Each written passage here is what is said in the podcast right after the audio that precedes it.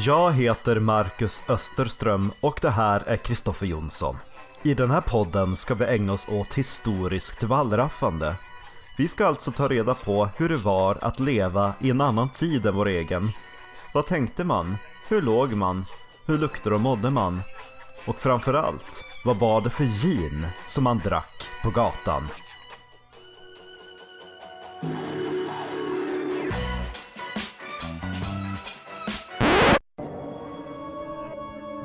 På Historiedrickarna!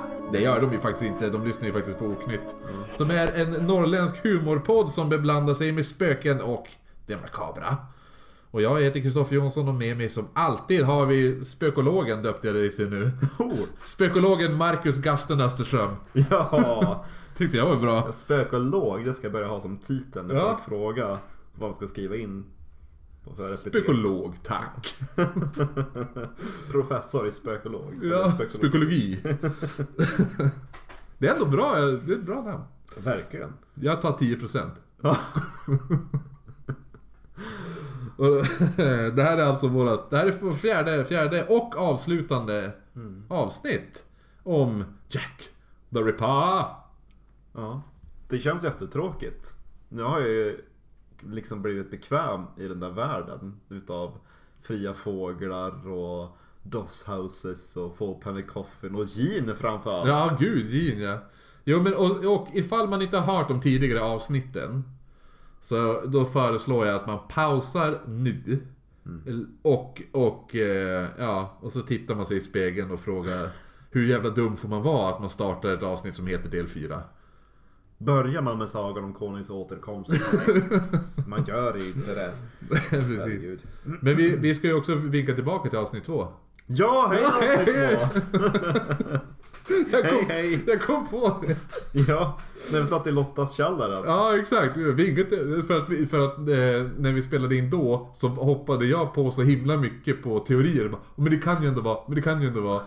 Och så bara, men det kommer i avsnitt 4. Så att, eh, Nu har vi vinkat oss själva, det var en liten buffringstid. jo nu har vi kört lite, nu har vi Dr. Whoat oss. Ja. Eh, men, men som ni vet så varje avsnitt så börjar vi alltså spik nyktra. Jag har ju dock smuttat på 30 centiliter ful vin. Man måste ju börja med någonting. Ja, det fulaste vinet. Eh, så och under avsnittets gång så delar vi då på en sjua gin. För det var den genomsnittliga en person drack. Alltså, alltså vi delar, så vi drar en halva Utav sjua. dagsransonen. Ja.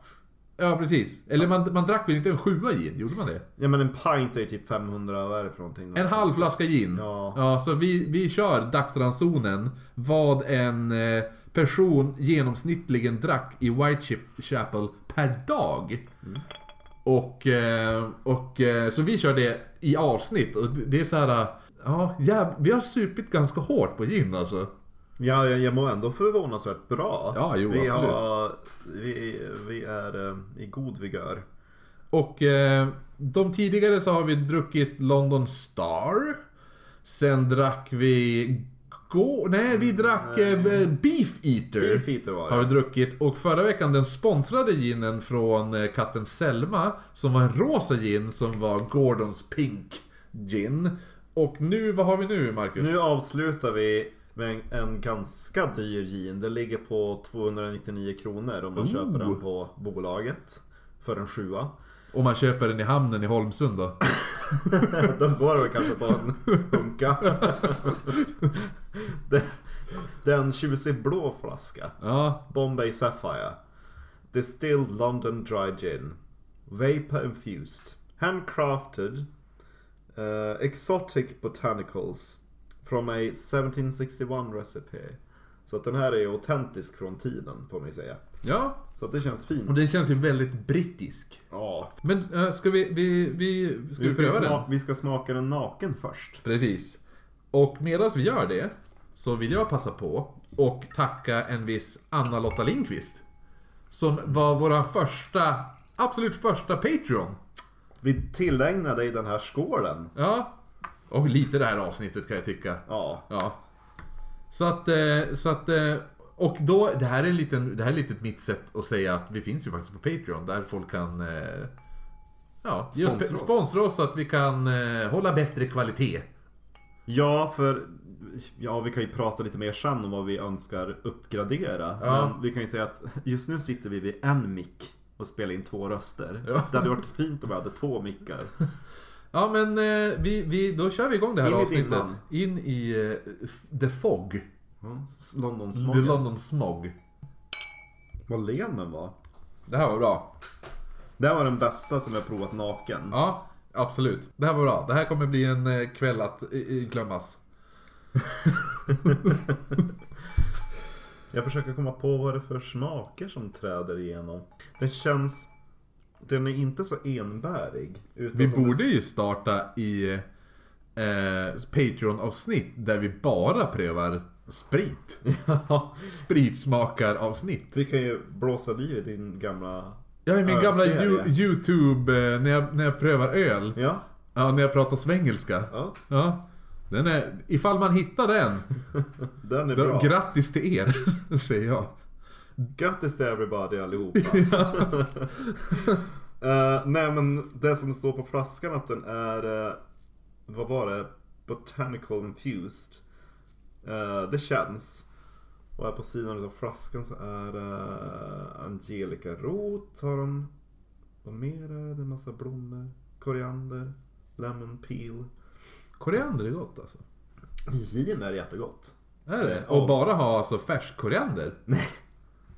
Nej alltså jag menar att, att gin lite granna kan ju vara gott. Jaha, jag tänkte, ja, jag Ja. trodde du menade att man skulle ha ett glas gin och så och hacka ner färsk Gud, vad koriander. äckligt. Alltså, Det ko- kändes weird. Jag är inte någon koriandermänniska. Jag älskar koriander, Jag så tycker att det- jävla gott. Jag tror att det är ju typ bevisat att det är ungefär som... Att det inte är gott. Nej men att det är o... Alltså att antingen gillar man det eller så gillar man det inte. Som Det med någon- Dr Pepper. Dr Pepper kan du ju bara älska eller hata. Jag tycker det är otroligt för jag menar det är ändå bara mandel. Alltså det är ungefär som mandelmassa. Jo, men jag har aldrig träffat någon som säger Dr Pepper, vad tycker du om det? "Ja, Okej. Eh, ja. Det är därför jag säger direkt det är någonting som, där jag bara, ja ah, men det här kan man antingen bara älska eller så kan man bara hata det. Då brukar jag säga, det är typ en Dr Pepper skiva. Surströmming. Ja, jo exakt, jo. Det är med. Det finns inget, men det funkar väl. Jag tycker det är allt jätteroligt när man pratar om typ just Dr. Pepper. Eh, jag har några kompisar som ibland hatar eh, vad var det? mandelmassa. Men tycker om marsipan. Man bara, men alltså det är bara det är samma ingredienser. Men det har mer socker. Mm. Det är olika kvantiteter bara. Det är samma grej.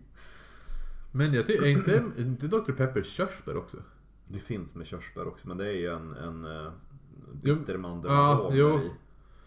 I. Som jag tycker är väldigt trevlig. Jag gillar Dr. Pepper. Mm. Och jag gillar Bombay Sapphire. Mm. Och jag tror i små mängder tycker jag om eh, koriander. Det är ju typ en huvudingrediens i många av gamla curryrecepten. Ja, och med mexikansk matlagning också, framförallt. Jo, jag, jag brukar sällan ha koriander i min guacamole. Nej, va? Har du inte? Nej. Jag har alltid, alltså jag brukar ösa på med färsk koriander på mina tacos. Däremot så vann jag, det var en nationell tävling utav ICA i Sverige. Jaha. Jag vann första pris i, i svenskarnas bästa guacamole-recept. Nej, fan vad nice. ja. Vad hade du då? då? Nej, Då- det kan du inte säga. Jo, eh, de hade ju mitt recept publicerat så det är ingen hemlighet. Utan det som var min lilla twist är att jag har dill i. Ah, Jag bara mosar ihop det med lite chili. Jag brukar eh, ha... Lite dill, citron. Och dillen och guacamole. Alltså, Jag brukar eh, ha, jag brukar ha Granny Smith-äpplen i faktiskt. Det lät jättespännande, Ja. det ska jag prova. Det är gott.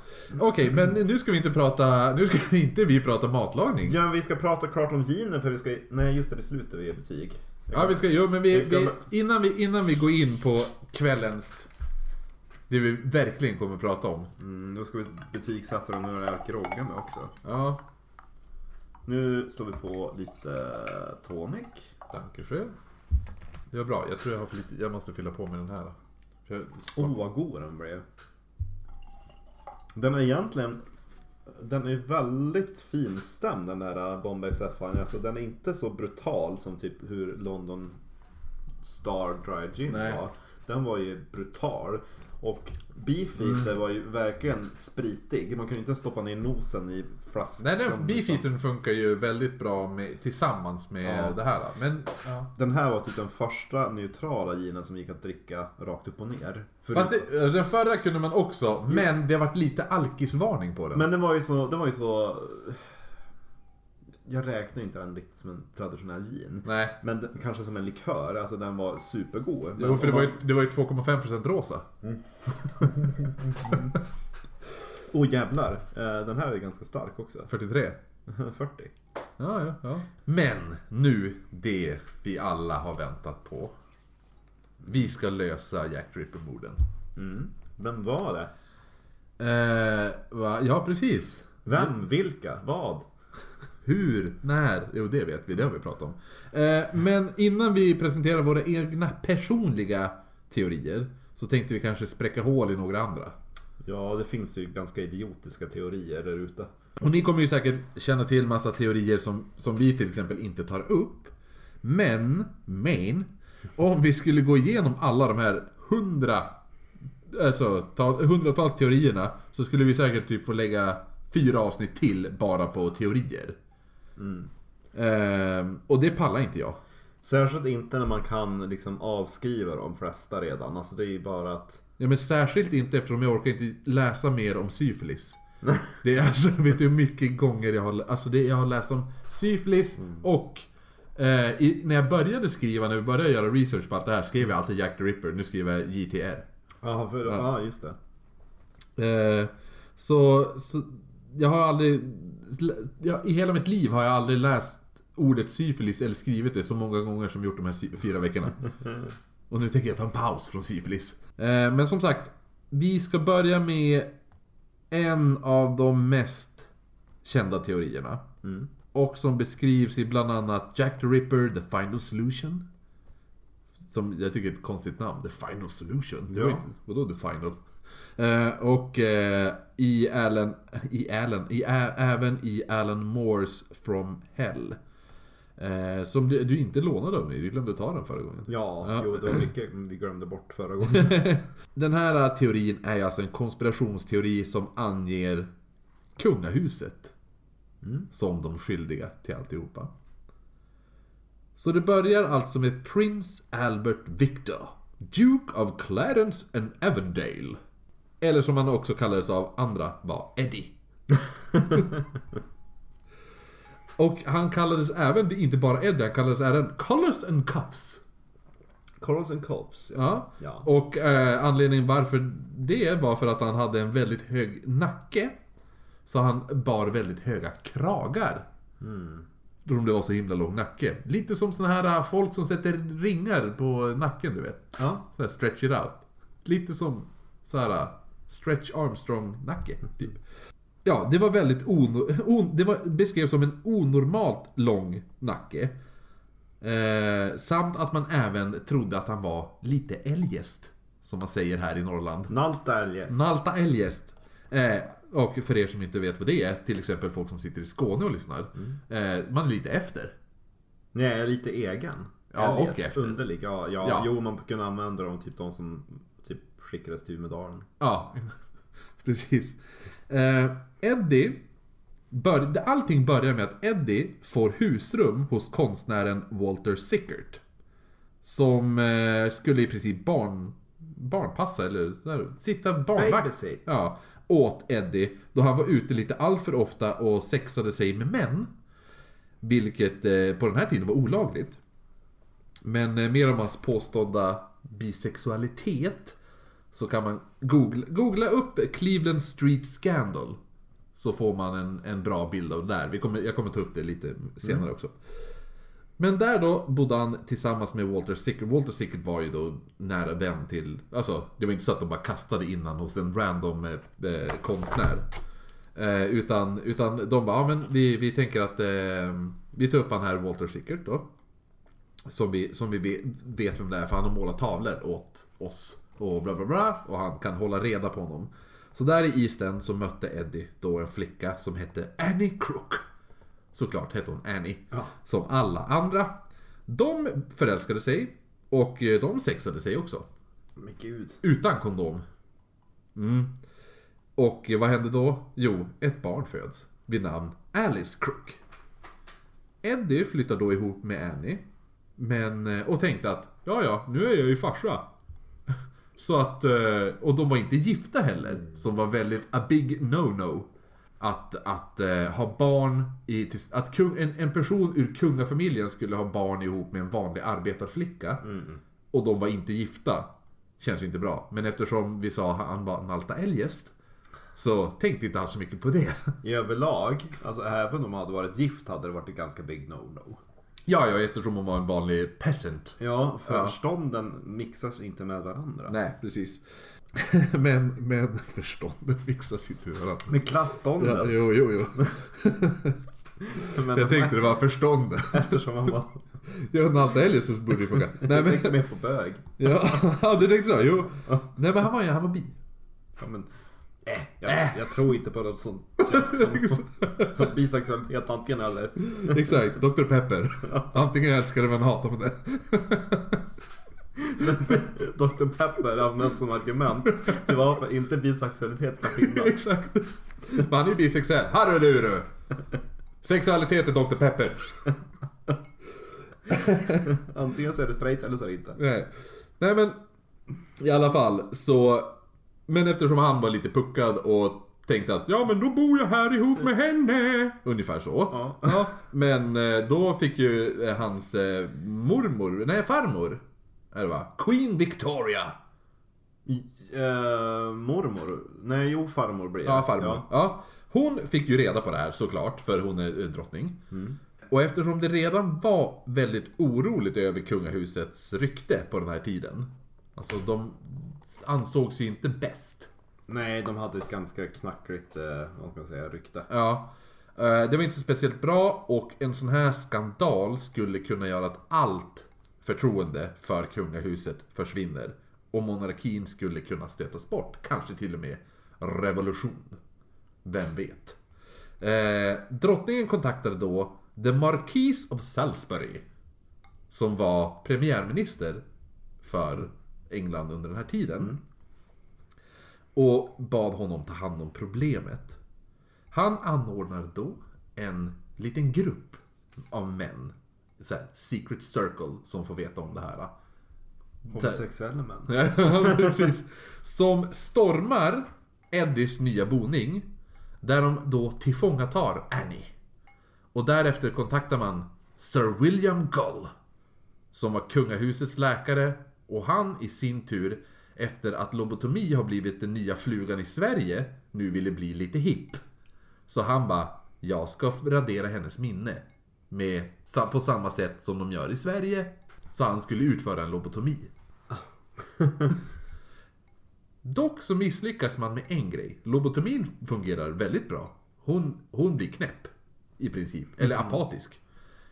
Ehm, men det de man misslyckas med är att få hitta dottern, Alice Crook. Och anledningen varför man inte hittar henne var för att hon bodde hos en viss Mary Kelly. För Mary Kelly hade blivit anställd som barnflicka åt Eddie och Annie. Eftersom Annie, nej eftersom Mary hade enligt den här teorin blivit uppväxt hos konstnären Walter Sickert. Då han tog in henne då hon har blivit föräldralös. Hänger du med? Ja. Jag gillar, du, jag har aldrig sett någon sucka så mycket. Jo, men jag har läst och, och sett filmer om Jo, jag det vet. här, Men, Det här är ju bara teorin. Jag håller bara på att dubbelkolla en sak för, för, för vi ska ju slå hål på det här sen. Så jag håller bara på att dubbelkolla. en- Mm. Ja, jo, jo, precis. Mary hade tagit hand om, om, eh, om Alice då. Eftersom, ja, som jag sa, hon hade vuxit upp hos Walter Sickert och han hade anställt henne som barnflicka åt Eddie och eh, Annie. Mary gömmer sig då alltså med Alice. Så när polisen slutar leta efter dem så lämnade Mary Alice till ett eh, barnhem. Och sen gick hon tillbaka till hennes liv som hon hade innan Eddie och Annie. Alltså genom att supa och ja, Ja. flaxa runt. Som vi, som vi kallar det. Ehm, Men Mary, som vi har pratat om tidigare då. gör ju en liten grej när hon börjar dricka. För hon blir lite fulfull. Som man Ja. kanske, ja. Så hon blir en riktig blabbertant. För när hon var då full så hade hon, ja, hon hade svårt att hålla läpparna stängda. På mer än ett sätt. Vi- Vilka läppar? Och hon berättade då ofta om det lilla äventyr som hon har varit med om. Det här med polisen letar och bla bla bla. Konsp- det här med, med eh, Eddie. Barnbarnet till. Ja. Och det var speciellt tre personer som som hon berättade här som ofta fick höra det här. eh, De här berättelserna. Och de var Mary Nichols, Elizabeth Stride och Annie Chapman. Just det. De tillsammans kommer då på en plan. För om man ser på det här sättet så var det nämligen så att, att eh, alla de här var skyldiga pengar till de här gatgängen vi har pratat om tidigare. De här Peaky Blinders-aktiga personerna. De här street toughs. Bullies som de även kallades. Eller nej, det var hallikar. Hallikar kallades för bullies. På den här tiden. Ja. Och det är därifrån eh, ordet eh, kommer ifrån. Jag, jag kan ha sagt det här i tidigare avsnitt fast jag varit full. Och kan ha blivit bortklippt också. Ja, i alla fall. De här gatgängen pressade ju dem på hyra för att de bara Vill ni stå i de här kvarteren då måste ni betala oss pengar. Och om, man kom, om, om ni kommer ihåg från eh, första avsnittet så pratade vi om Anna Smith. Som vart påhoppad av ett gäng. Som mycket troligt var ett sånt här gatgäng som ville ha en del av inkomsten. Var det inte hon som eh, fick Gå- något eh, trubbigt föremål? Precis, Ja. jo men det var, det var bordspenet. Men det var ju en Ä- är ni- 15-årig pojke ja. Annie Bordspenet Smith. Kom igen nu då. Vad gäller det här då? Precis. Ja.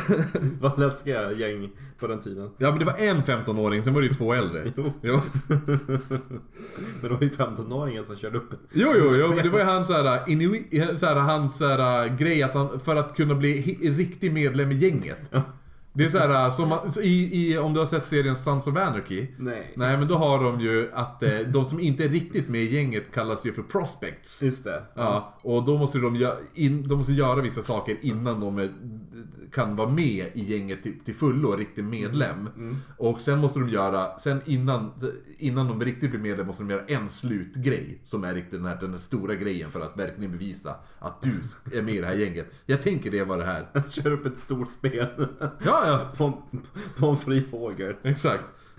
De borde göra en Sons of Anarchy-serie om de här, för, ja det är väl Peaky Blinders kanske? Ja, okej, ja. Eh, tillbaka till, det här, till den här eh, Teorin. konspirationsteorin.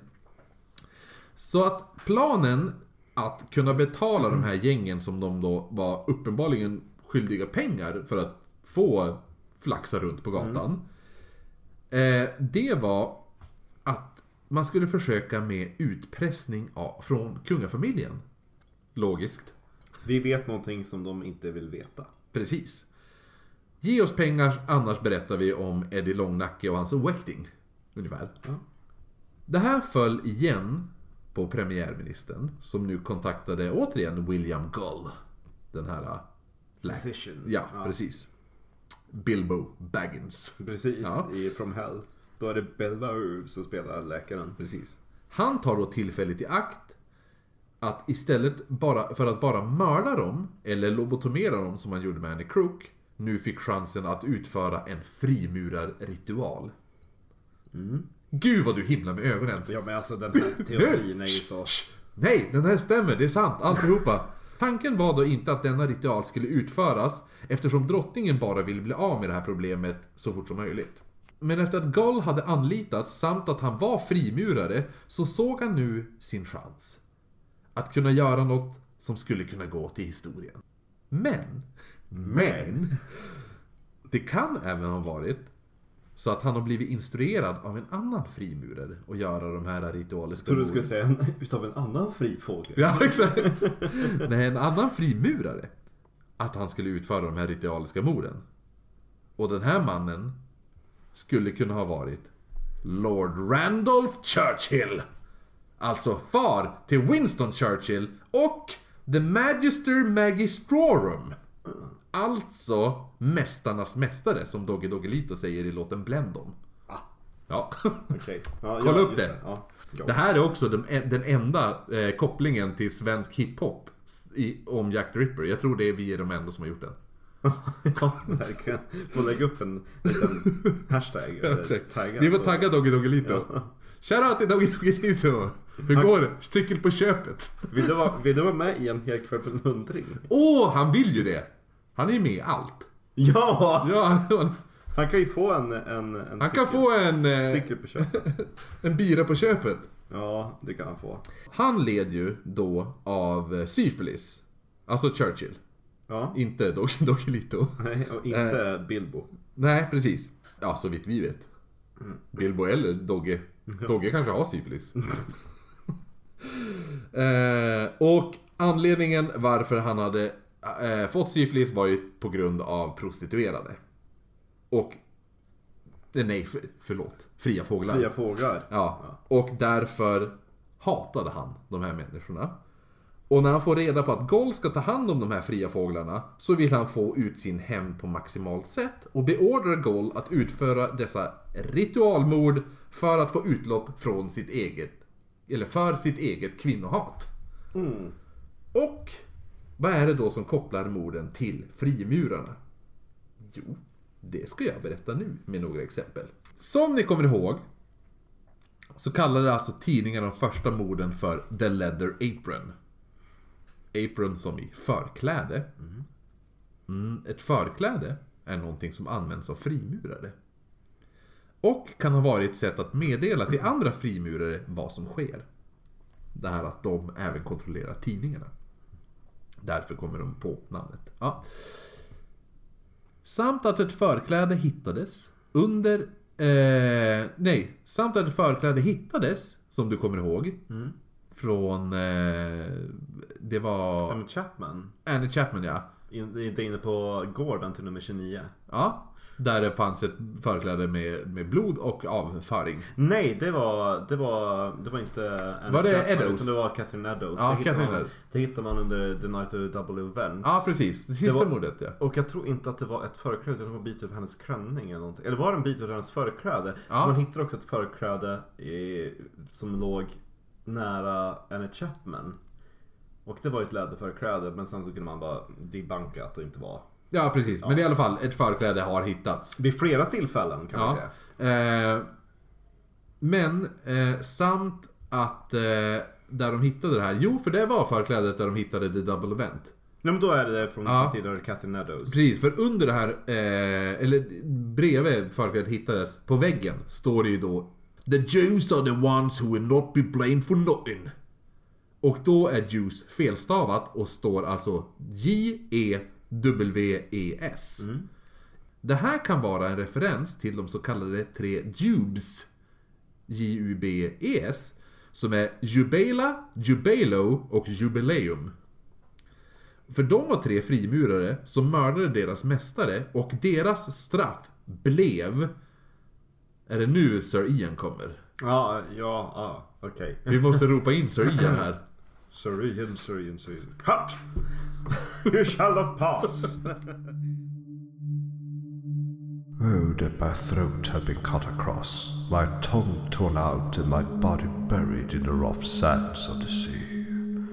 At low water mark, where the tide ebbs and flows twice in twenty-four hours, ere I had been accessory to the death of so good a man as our Grand Master Hiram Abiff.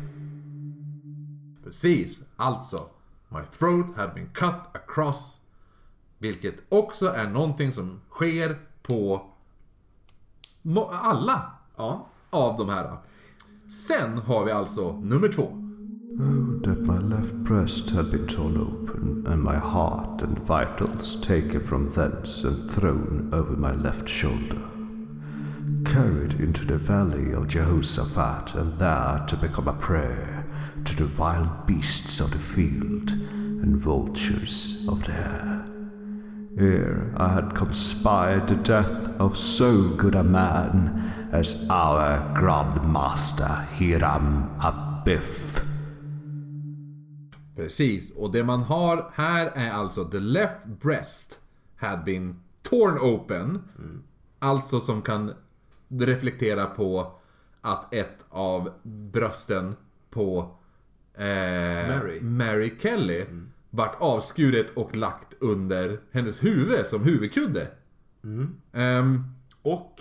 eh, även det här med eh, the, the vitals taken. Ja, och placed over the left shoulders. Däremot i de här eh, morden så var det over the right shoulders. De fuckade väl upp det. Ja, precis. Men det finns ändå, det finns ju ändå någonting eh, gemensamt över det här att man tar, man tar inälvorna och lägger, varför och lägger dem över axeln? Jag tänker att Jack Ripper står där så bara vänta.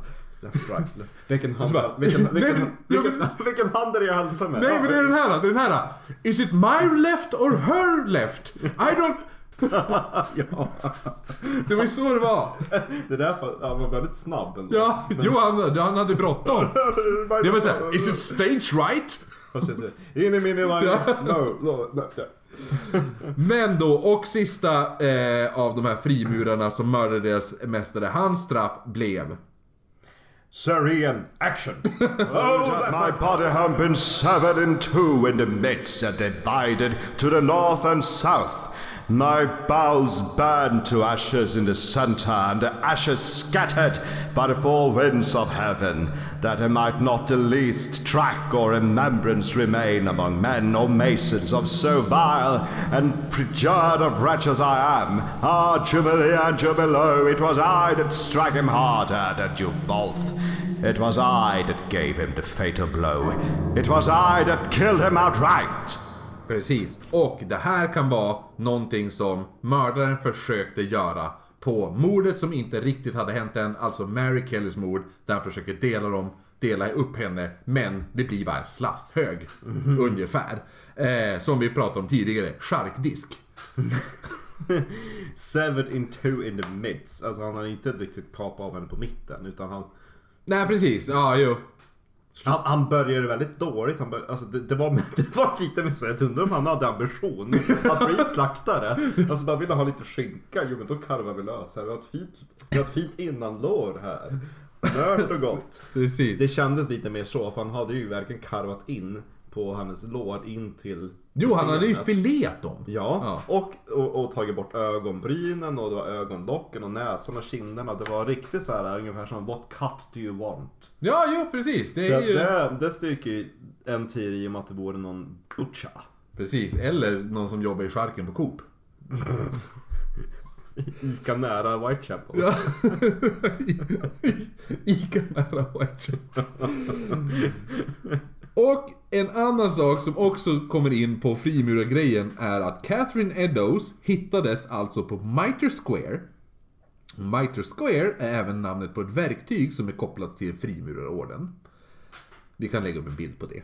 En annan symbol för frimurarna är den triangulära kompassen, alltså den här som man kör på vatten, alltså på, som, som man alltid ser i, i piratfilmer. Jag tänkte först på en sextant men du tänker på den där lilla... Den här. Mink, mink, ja, mink. som Ja. mäter ut avståndet på kartor. Jag gillar de som lyssnar. De, de fattar precis bara... Jo, men det, hur låter en sån kompass? Jo, den låter Eh, Jack Sparrow och bara... Mjäk, mjäk, mjäk. det var tur att inte jag skrev manuset till Pirates of the Caribbean. Ta ut kursen, kapten. And then he used that triang- triangular compass. Mjäk, mjäk, mjäk, mjäk. I alla fall, den triangulära kompassen kan vara vad som menas med de triangulära snitten på Catherine Eddowes ögon, eller ögonlock. Jag tänkte bara nu att när han höll på att sticka henne. Han bara... Mjäk, mjäk, mjäk. Han bara I forgot the eyelashes. Ooh, I will do this now. Mjäk, mjäk, mjäk, mjäk. Han gjorde den ljudeffekten Ja, också. här, Något där, det skulle vara skoj om man upptäcker något vittnes, vittnesmål som bara I went down the road and then I heard something strange. I heard something sounded like.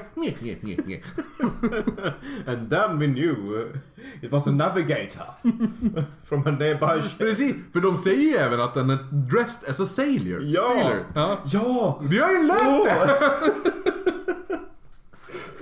Genom ljudvittnen som inte finns. Samt att de är, fick avsk- eh, halsen avskuren vänster till höger, precis som the four crowned martyrs. Som är betydande för de här frimurarna. Men såklart så frågar du dig nu. Men hur går det ihop med fem offer? Frågar du Marcus? Jag var för fem offer, det rimmar ju inte alls med Nej det där. precis, nej jag förstår att det är. Jo! För att! Mo, ett av morden var ett misstag. För om ni kommer ihåg, så upp, Night of the double event. precis, så uppgav alltså Catherine Eddowes namnet Mary Kelly när hon blev arresterad. Just det.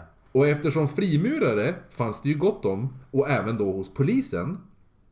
Och alla visste vad som försiggick eftersom de hade ju meddelat det här i The Leather Apron meddelandet. Som tidningarna spred. Så de visste vad som försiggick och de kontaktade då Will, eh, vad heter han? Gull, så William Gull. Mm. Om att Kelly har blivit arresterad och Gull, Gull ville då snabbt bli av med huvudkonspiratören. Och mördar då en fri fågel som inte hade något med det här att göra. Vilket var Catherine Eddowes. Som inte har något. Det var, hon var bara, det var bara synd att, att alla hette likadant. Och, och hon bara Mary Kelly! Hello everybody, I'm singing a song! Ehm, plus att hon, av alla de offer innan Mary Kelly, så är det ju Catherine Eddowes som har blivit mest styckad också. Ja. Så att det är ju såklart han vill masha på där. Så det här kändes ju, För bra för att vara sant. ja. Men det finns lite sanning i Ja det gör det. I, i, alltså i de bästa konspirationsteorier och i de bästa lögner finns det ju sanning. Precis. För Annie Crook fanns faktiskt på riktigt och bodde på Cleveland Street och fick en dotter som hette Alice. Och som ni kommer ihåg, och om du kommer ihåg Marcus, så nämnde ju jag The Cleveland Street Scandal. Ja. Så ifall folk eh, i början av avsnittet pausade och googlade så vet ni det här. Men ni som inte pausade och googlade, då ska vi berätta vad det är. Typ jag. Ja, exakt. jag kan inte pausa och googla. The Cleveland Street Scandal var en, en, en skandal då, såklart. Eh, där man upptäckte att rika aristokrater hade homosexuella sexlekar med yngre pojkar på en klubb på Cleveland Street. De hade Jakes. Ja, precis. Jigs. Och i och med detta så florerade ett rykte. Och ryktet var att Prince Eddie skulle hållit till på den här klubben som nästan då låg dörr i dörr där Annie Bodde. Ja, Annie, ja. Ja. precis. Ja. Samt att det finns en avstickande teori om att det till och med var Eddie själv som kan ha varit mördaren. Då han har fått syfilis, som han utvecklat, eh, syfilis från att han har legat med prostituerade och då utvecklat ett kvinnohat. Men, nu är det ju bara, det finns ju en grej som, som eh, talar emot det här. Och att eh, det är ju att inget av det här är på riktigt. Nej. Nej. Det finns ganska många grejer som tar emot att det inte är... Jo men en av dem är att det inte är på riktigt. Och Eddie, som till exempel var minst 80 mil bort vid två av de här morden. Samt lika långt bort när, när eh, barnet blev till. Alltså, eh, vad heter det? Inte, barn, inte barnet. Barnet. Ja, eh, utan barnet, alltså Alice blev till. Ja. Och Sir William Gold till exempel. Han hade ju fått en stroke ett år innan de här morden. Han var ju så dålig hälsa så han kunde inte ens åka och vara med på sin dotters bröllop. Precis. Så att han var ju, han, han, han skulle inte kunna brotta ner eh, en, Long Liz! nej exakt, en gindrickande jävla fylltant som går omkring och sjunger Hello everybody I'm singing a song. Hon bara Kom kom- smackat ja, honom med Med nacken. the Jolly Bonnet. Smack you!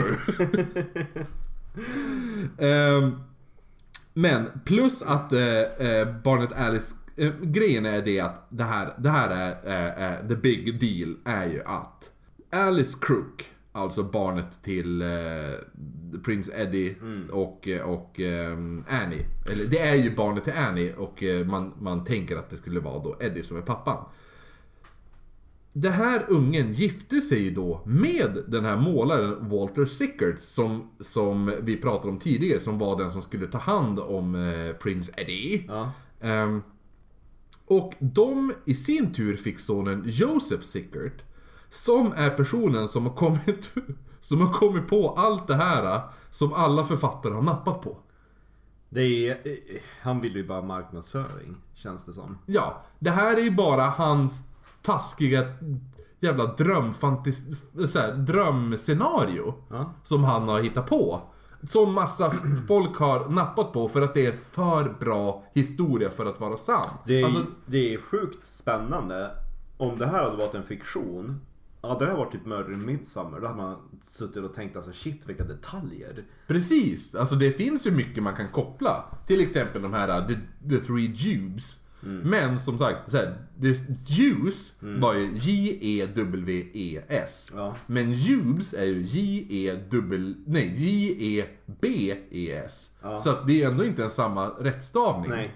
Och det är väldigt lätt att tolka hur de varit mördare. Så allt det här är bara bullshit.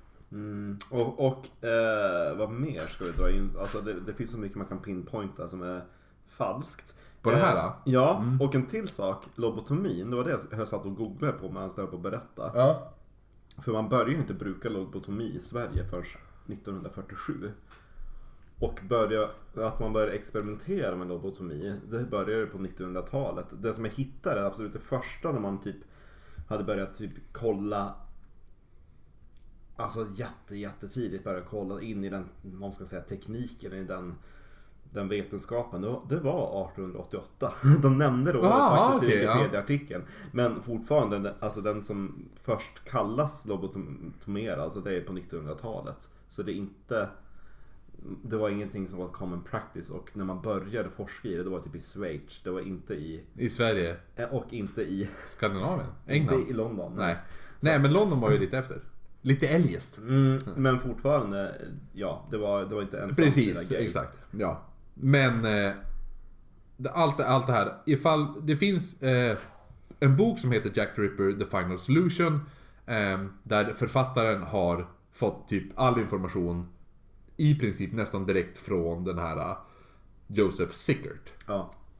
Som eh, eh, Som bara i princip berättar sitt fantasiliv För att han vill vara lite mer speciell Ehm, och, och då har den här författaren köpt allt det här Och det är ju såklart en väldigt bra historia Men det finns ingen så här, base in reality på det. Det finns även en dokumentär som heter Jack Ripper The Final Solution som man kan se som en intervju med författaren som har skrivit det här. Som är en, eh, det är en väldigt bra, det är en bra dokumentär. Det är intressant att se.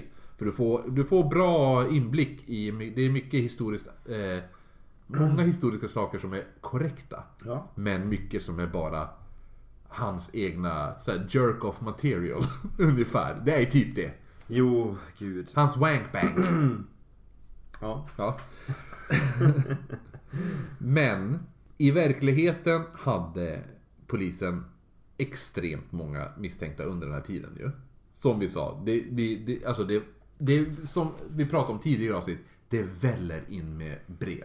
Och allmänheten gör ju narr över hur ineffektiv polisen är. Och ett bevis på hur ineffektiv de var, det är ju bredden utav alla misstänkta som de har. Precis, Det ja. är, alltså, har, har du begått ett mord, har du gjort någonting lite fuffens, då drar de in dig. Ah, you might be reactor ripper. Alltså jag kan ta en som vi, jag tänkte tvärnämna lite längre fram, men jag kan säga han nu. Eh, det är den här, eh, vänta ska jag bara kolla vad han hette, han heter Cuthbert. Eh. Thomas Cut, Thomas Cutbush heter han. Cutbush var det. Cutbush. Ja. Han trodde man skulle kunna vara Jack the Ripper. Och anledningen var för han var känd för att hugga kvinnor i rumpan. Just det. Och då tänkte man att nej, men det kanske har eskalerat. Men nej, han var bara en buttstabber. Och det var det han höll på med. Han gick omkring och... Buttstädare. Ja. ja. Alltså, så, så pass var det att, att man tänkte att det är han som är Jack the Ripper. Så att direkt du hade gjort någonting som var väldigt lite weird, då var du ganska direkt eh, efterlyst som eh, Jack Ripper. Eller i alla fall intagen som, som misstänkt Ja, gud det var ju verkligen... De slängde ju piskan överallt och...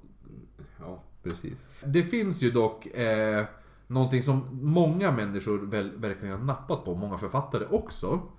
Eh, och det är från ett brev som kom från en Sir Melville McNoggan. Han hade ett brev som menade att det bara fanns tre stycken troligen misstänkta gärningsmän. Och de här eh, nämns ju i det här brevet som McNaughton har skrivit. Och alla hoppar på det här eh, för att försöka lista ut och ko- kolla, på, kolla om det är rätt. Alltså, just för att det, det är bara ett brev som finns som någon har. Men han var ju ändå insatt i polisen och allt det här och han menar att eh, enligt hans brev menar ju han att eh, det fanns väldigt många misstänkta men bara tre troligen misstänkta. Nej, vilket år var brevet ifrån? Det här är, det här är under... under Det är under tiden. eh, jo, fast brevet hittades eh, säkert 60 år senare. Ja. Jag, för mig. Jag, är inte riktigt säker, men eh, vi, får, vi får googla upp det. I alla fall, nummer ett är Montague John Druitt. Han känner man till. Alltså Druitt, det är, ett, det är ett namn som förekommer ganska ofta i Jack the Ripper sammanhang. Precis, även, även kallad för MJ Druitt. Mm. Eh, Mary Jane Druitt. Han var en advokat i London som tvingats till att jobba som lärare på en internat... Eller som tvingats jobba på, som lärare på en internatskola för pojkar. Då han inte fått jobb som jurist. Eh, så antingen var han inte speciellt bra eller så fanns det inte tillräckligt med jobb. Men han var väldigt smart i alla fall. Anledningen till att han misstänktes, eh, det är för att några veckor efter att Mary Kellys död så, hittades, hittade, så hittade polisen en- hans kropp uppspolad i Themsen. Och då började de ju undersöka det här som var ett uppenbart självmord.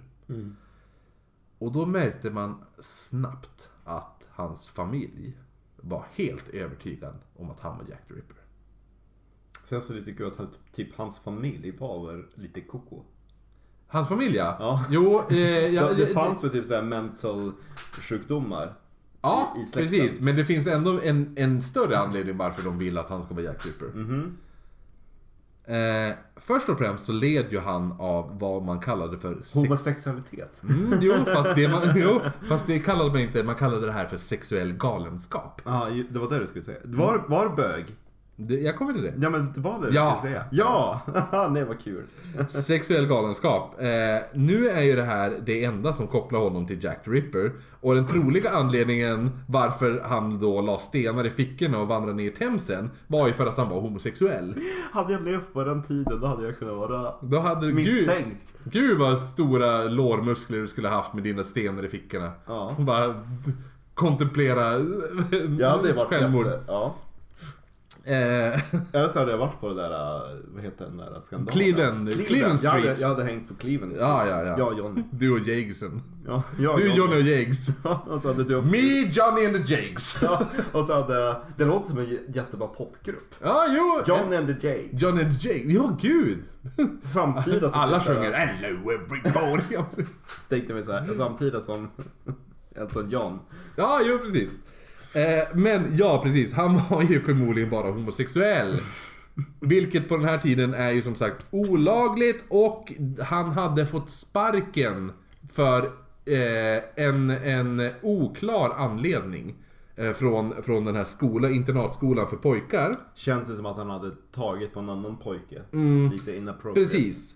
Alltså, tanken är ju att, att eh, de kunde inte ha kvar honom när de fick reda på att han var homosexuell och eftersom det var olagligt så kunde man inte sparka han för den anledningen för det hade ju inte sett bra ut ifall en fin internatskola för pojkar hade en homosexuell lärare. Så att då fick han bara sparken. Eller hur? Även att man tänker att det kan ha varit att han, som du sa, har varit lite touchy-touchy med någon av The Boysy Boysy. Eh, Sir, sir, can you come here sir? of course James. I come all over you. How do I do this task, sir? Well, first of all you have to bend over real hard. Nej men man tror ju också då att det kan ha varit att han har blivit utsatt för en utpressning av någon annan på skolan. att de bara Ge mig pengar annars berättar jag. Sir, sir. Yes, James. I want two pence, sir. What on earth for, James? Otherwise, I'm going to tell you, tell the headmaster that you've been. Giving me head! yes, precisely. Ja precis. Men att eh, anledningen till att man tror det är ju också att man hittade även en stor summa pengar. På liket. Som kan ha varit då för att han skulle betala den här utpressaren. Men att depressionen blev allt för mycket och han då istället valde att få slut på sitt lidande genom att stoppa stenar i fickorna och vandra ner i Themsen. Det är ett väldigt spännande självmord att gräva in sig på. För jag har inte läst in mig jättemycket på just Druid. Men det jag minns, det var ju att hans lik hade ju legat i Themsen i ett par veckor under ganska lång tid. Ja, precis. Och jag tror att det var på snudd. Eftersom han hade legat där så länge var det väldigt svårt att fastställa exakt när han hade begått sitt självmord. Och man tror, alltså det, det är snudd på att han kan ha gjort Mary Kelly eller inte. Vad säger du? Han För Mary Kelly gjordes i slutet av november. Ja, Och då kan han redan ha varit död. För man vet, Ja, inte, jo, man vet precis. inte exakt när han dog eftersom han hade legat och ruttnat så länge där i Themsen. Så att det är svårt att fastställa om han levde vid det sista offret. exakt. Men, men grejen är det att det här är ju bara... Ja men jag älskar det att, att, Ja. att hans mord i sig, i, i sig är ett mysterium. För man tänker också, han kan ju ha blivit mördad och att det var någon som... Ja, det kan det ha varit också, absolut. Men grejen är ju också det, anledningen som vi sa tidigare varför hans familj vill att han ska bli Jack the Ripper. Är ju för att det skulle ju låta mycket bättre om han var Jack the Ripper. Som var sexuellt galen, som man då sa. Än det, att vara bög. en, ja, precis. än att vara homosexuell. Då det, så då istället så väljer de att svartmåla han som Londons värsta mördare. älskar det, liksom, tänk dig komma ut på den tiden bara Mamma och pappa, måste berätta någonting. Och då, jag är Jack the Ripper! Om du ändå bara vore... Åh nej! Nej jag bara skojar, jag är bög. Åh vilken lättnad. Han liksom avdramatiserade hela. Det kanske var det han var också. ja, Han med storsbenet. det kan ha varit det. Kan det ha varit. Vars Men, var vi? jo. Ja, vi pratade om, om att bögar, det var bättre att vara Jack the Ripper än Ja, precis. Jo, vi ska gå in på nu eh, den andra som McNaughton trodde var Jack the Ripper. Som nämns i hans brev. Ja. Det var Aaron Kosminski. Det är en polsk jude som jobbade som frisör, alternativt barberare. Jag har hittat eh, olika uppgifter här. Vissa säger barberare, vissa säger frisör. Jag tänker att det är lite sak samma. Då tänker jag genast på Sweeney Todd. Mm, Och precis. då tänker man Jo. på Jack the Ripper. Så Ja, ja, exakt. Det var kanske det, de hade läst om Sweeney Todd och så bara, han kanske är en barberare, jo. Jo, för många tror ju också att det finns ju jättemånga barberare som eh, misstänks som Jack Ripper. För Vet du varför barberaren har den där äh, skylten, den där spiralen? Nej, blått, vad är det? Blått, vitt, rött. Ja, precis. Vad är det? Det var därför att på den tiden... Berätta. Ja, på den Bingo! tiden och så men. Main. Vad mer är det som har blivit en, en, en ny bingobricka? Ja det, det är ju typ de två. Men. Ja. Men. På den här tiden, man. Och så att du drar... Du börjar prata engelska. Ian McKellen. Ian McKellen. Åh, Nej, du, det måste in på. Ian McKellen. Ja. Marcus är Ian McKellen.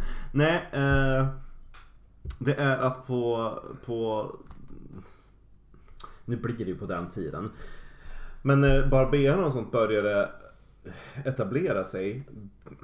Man hade inte alltid bara liksom det var inte alltid man kunde försörja sig på raka skägg. Utan man behövde ha lite mer skills. Mm. Och eftersom man ändå hade knivar. Då hade de lärt sig så pass mycket att de kunde göra åderlåtning. Jaha. Och att göra åderlåtning då är det precis som att ta typ en Alvedon. Var det någonting fel Ja. på dig, då var det någonting som var konstigt med dina kroppsvätskor. Man trodde ju att hela kroppen Ja, jo, då är det bara be- reboota. Ja, alltså, ja, men det är någonting som är fel med dig. Ja, men det det är någonting med dina kroppsvätskor. Vi kanske ska ta och prova och blöda bort lite grann. Och då var det där, liksom det där mönstret då på, Ja. på den där symbolen. Det var, det var symbol för, för blod och blodådror. Jaha. För vet du vad jag tänker på när jag ser dem? Nej. Jag tänker på glass för någon anledning. Nej, ja, ja det, det är kul. Men Jo. jag har alltid undrat. Men sen så kollade jag och läste på om det där. Men varför det här? Den där Aha. typ polkagris. Ja, precis. Jo, exakt. Jaha, vad roligt. Det visste jag inte. Nej, det, det är sånt här man The får veta. more you know. Ja, det är sånt här man får veta om man betalar På Patreon På ja. Patreon, ja. Ja, jag vet inte, det är mycket sådär. Det här, är ju då, det här kommer ju definitivt med På i Patreon, riktiga ja. avsnittet. Va? Va? Ja, men jo men Ja. annars kan, jo men Marcus, annars kan inte vi säga det är sånt här man får veta på Patreon. Ja, just det. Jo. Någon sitter på Patreon och bara, jo jag vet, jag har ju betalat för skiten. eh, Fortsätt med den där polska juden. ja, Aaron Kosminski, polsk jude som jobbade som då frisör eller barberare, kanske både och. Och som då har blivit galen av vad man trodde var för mycket onani. Mm. Det, det kan man ju relatera Jo, exakt. Och det är lite såhär, jag tänker bara, alltså... Ifall, ifall man blir galen av för mycket onani, eh, alltså hur mycket måste man göra då för att bli galen? För jag toppar ganska hårt nu, känner jag. Det, det, Vi båda två... det är svårt nu Vi, Marcus. vi, bo, vi är båda två, vad heter det, single gentlemen. Ja, exakt. Gentleman Jacks. Ja. Eh, men, men han hamnade då efter det här på ett mentalsjukhus i London samtidigt som en viss Aaron Davis Cohen. Och de två blandas oftast ihop. För Cohen, som då säkert inte ens hette Cohen, eftersom sjukhuset brukade ge ut nya efternamn som lät mer brittiskt, då de här ryska och polska namnen var för svåra att uttala. Det är så brittiskt. Ja. Man bara döper om dem. Ja. Det är ungefär som, i- måste, nu måste vi sidetracka, det här blir på Patreon. Det här blir verkligen på Patreon. Ja. Det här blir inte, Nej. det här blir, det här klipper vi bort.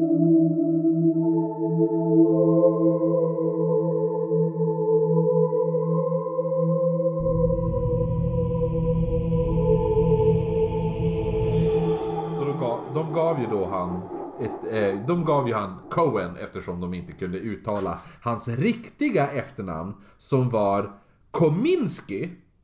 Väldigt lik Kosminski. Ja. Och för det fanns en, en viss Kominski som bodde i Whitechapel. Och både Kosminski och Kominski hamnade på hispan samtidigt som morden upp, upphörde.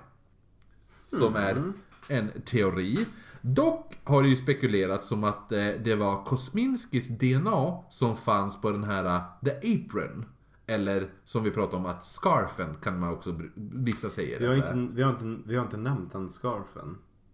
För det är två olika saker. Va? Jag har för mig att det är exakt samma sak. Nej, nej, eh, för den som du refererar till, det är ju det där...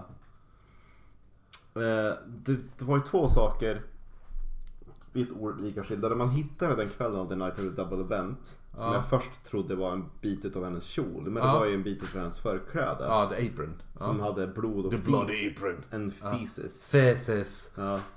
Varför, varför var det... Ja, jo. Det är lite kul att... Varför det avföring? Ja, Alltså jag har ju en teori varför det är avföring på... varför är det avföring? Eh, för att det finns, han, kommer du ihåg Cuthbert? Ja. Ja, han som, han som hade teori om eh, Cuthbert hette typ så här. Någonting Fingerbottom eller något sådär. Eller jag kommer inte ihåg vad han hette. Det var något sådär. Jag kommer inte ihåg vad han hette. Men han skriver i sin teori om att eh, de eh, fria fåglarna gick omkring med såna här eh, förkläden som de hade eftersom de inte kunde gå på toa någonstans. Så bajsade de i förkläderna. Nej! Det, men det är hans teori. Ja, och det är hans skitdumt. Jo, men då, bajs, då gjorde man det. Och därför, det var därför det fanns avföring där. Men, ja, jo i och för sig man har inte kunnat testa om det var mördares avföring eller om det var Catherine Eddowes Nej. Men- avföring. men i alla fall, Nej, ja. det är Ja. tillbaka till Nej, den här ja. förklädesbiten. För det där förklädet är inte det stycket tyg som, Som i finns- dagarna nej. har börjat cirkulera runt. Nej, för det är en scarf. Med bara blod på. Det är ingen avföring, det är en scarf. Det är inte bitet av ett apron. Jaha. Och den har ju ingen provenans överhuvudtaget. Man vet ju inte ens om det är Catherine Eddowes sjal eller inte. Då är jag med. Ska vi ta sjalbiten nu på en gång? Eh, jag kan ta lite där eh, för, om eh, DNA-grejen tänkte du. Ja men det kan, ja men... lead För, eh, om vi går tillbaka då till det jag, jag trodde scarfen och... Eh, men det var roligt att jag var tillrättavisad här. För jag har jag, jag, jag är helt varit övertygad om att scarfen och eh, the apron är samma sak. Nej, nej, nej, nej. Men det är det jag menar. Man läser ju och läser. Alltså det finns så jävla mycket information. Det går inte att separera. No, no, no, no. no. No, no, no. Okej, men då går vi och, eh, tillbaka då till vad jag... Jag Vi gör den lär här. oss ju saker hela tiden. Precis, jag gör den här nu. Dock spekulerades det att Kosminskis DNA var det som fanns på den här scarfen som hittades vid Eddowes. Ja. Men efter en eh, DNA-analys 2019 för man har gjort DNA-analyser tidigare och man har hittat, vissa har hittat att det stämmer jättemycket och vissa har hittat att det inte stämmer alls. Men nu har man gjort, alltså 2019 var sist man gjorde en DNA-analys. Och det man sa då var att de här bevisen är lika säkert, nu är det även citat! Ja. De här bevisen är lika säkert som att ta in ett medium för att tala med offren så de kan namnge mördaren. Alltså jävligt säker. Precis. Som att ta in Kerstin. Jag känner att det är, det är min halsduk. Det heter Scarfs, en trevlig Scarfs. Eh, precis, så det var Kosminski. Det kan vi också utesluta från McNaughton. Nummer tre som står i det här brevet, McNaughton-brevet då, är en viss Michael Ostrog. Han var en rysk galen kriminell invandrare. Ja. Som de många andra i Whitechapel. Precis. Han hade kommit till London 1863 när han var 30 bast. Han åkte in och ut ur fängelset och han var känd i Whitechapel som den galne ryske läkaren. alltså han hade fått en film uppkallad efter Ja, sig, ja. Känns det som. Dock var det ju så att han var ju inte ens läkare. oj, oj, jo det är bra. eh, utan han var bara en så här psykotisk man som verkligen behövde hjälp. Samt att han hade, eh, han satt även i fransk, franskt fängelse när de här morden begicks.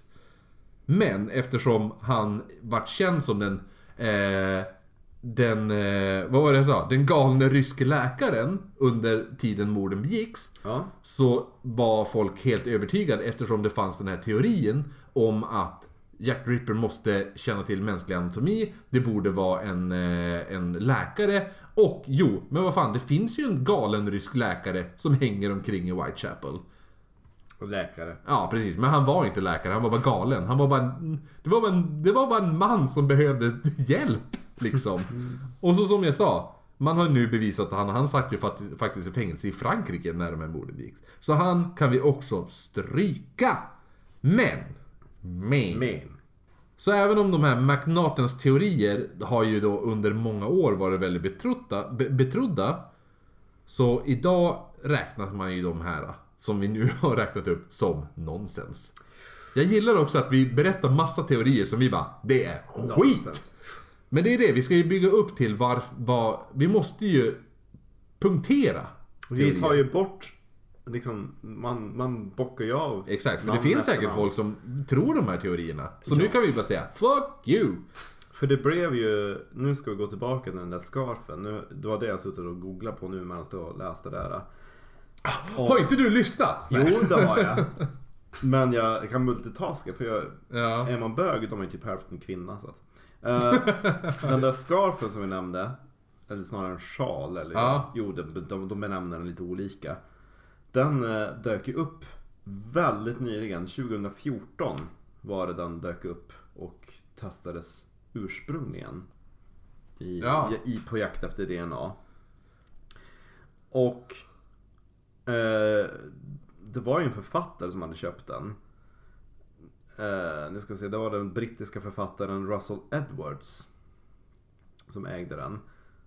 Och redan där känns det ganska suspekt för jag har för mig att han är någon Jack the Ripper.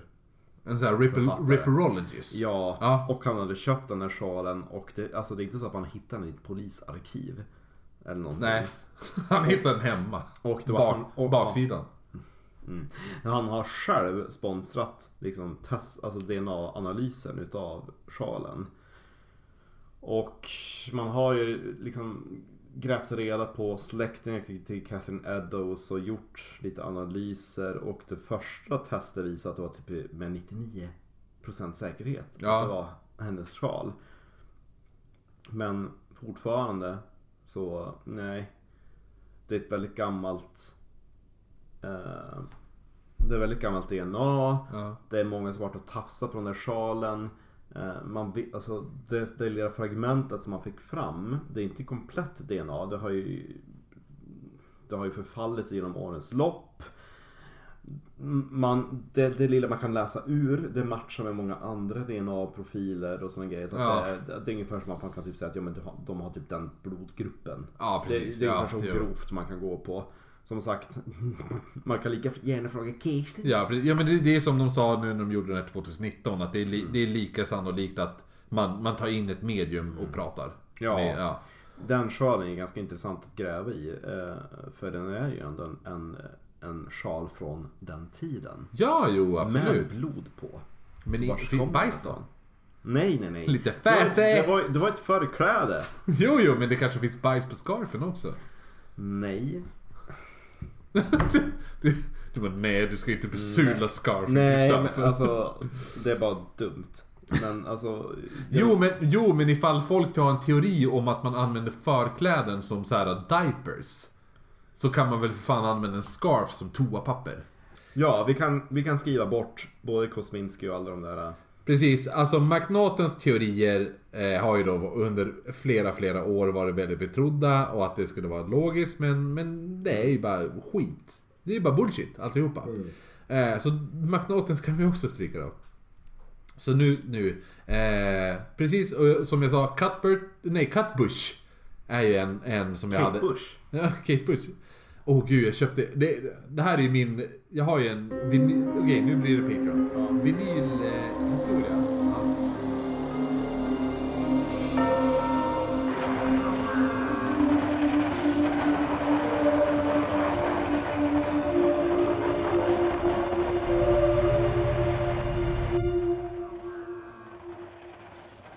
Tillbaka till Jack Ripper. Yes. Var Kate Bush Jack Ripper? Nej, det var det inte. Hon levde inte. Men, Men. någon som eh, är... Eh, jag tänker så här, innan vi presenterar våra nu huvudsakliga teorier. Så har jag nu några korta... Memorable... Nej, vad man ska säga? Honorable Honorable mentions. mentions. Precis. Thomas Cutbush har vi pratat om. Mr Stab the Buttman. Han kan vi ganska fort stryka. Sen har vi Severin Klosowski. Tungt namn. Mm, Klo- Klosowski. Det, det är ganska roligt när man, man hör de här eh, som vi pratade om tidigare med, vad heter de? Eh, eh, Kosminski och Kom- Kominski och nu har vi Klosowski. Det är mycket Skovski och Ski. Mycket Ski, Ski är väldigt polskt. Lisa Miskovsky, hon var Jack the Ripper. Ja! eh, men det är ju... det- Shout out till Lisa Miskovsky. Precis, som borde vara med i Helkväll för en hundring.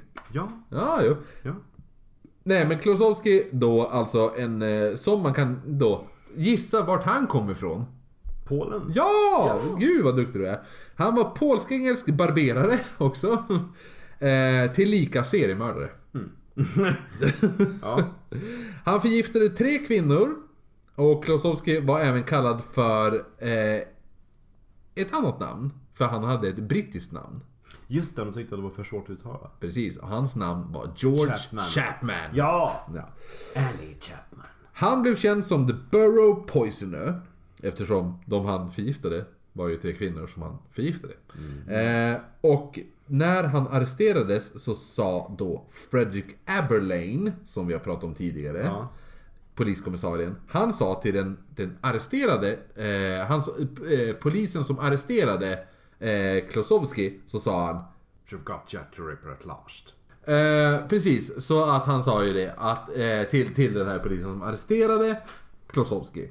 Men det här var ju mest för att Klosowski såg ut som beskrivning av Jack the Ripper samt att hans fru nämnt att han alltid var ute om nätterna görandes Gud vet jag. Men troligast så var det ju för att eh, han var hos någon av sina älskarinnor. Tror du skulle säga antagligen för att han var homosexuell. Ja, ja precis. Nej, han var ju faktiskt hos sina älskarinnor som han också senare förgiftade för det var de som dog. Så att eh, han var förmodligen inte Jack Ripper. Sen har vi... Nej, alltså får jag bara kommentera honom Ja. lite grann? Ja. Till varför tan- det som pekar på att han var bög. Ja, ah, okej, ja absolut. Man, man kallar ju giftvapnet the, the murder of the female. Alltså, eller något sånt där stil. Ja, ja, ja, jag förstår. Jo, jo. Giftmord, det var ju någonting som... jo, det är väldigt kvinnligt att göra giftmord. Ja, Ja, jo, för det var absolut. diskret, det tog ett tag att verka, Ja. det var lömskt precis som kvinnorna är. Det är lömska jävla kvinnor. Så att han gjorde det med gift, det visar att han var en pussy. Så att, Sant. jag tror att han var bög. Ja, Jag, ja tror, absolut. jag tror inte alls att han var en, en karakar. För hade han varit en karakar på den tiden hade han ju tagit en ginflaska och, och smält de där äh, över huvudet. ja. Det är min kommentar. det, det, är din, det är din vision av manlig man.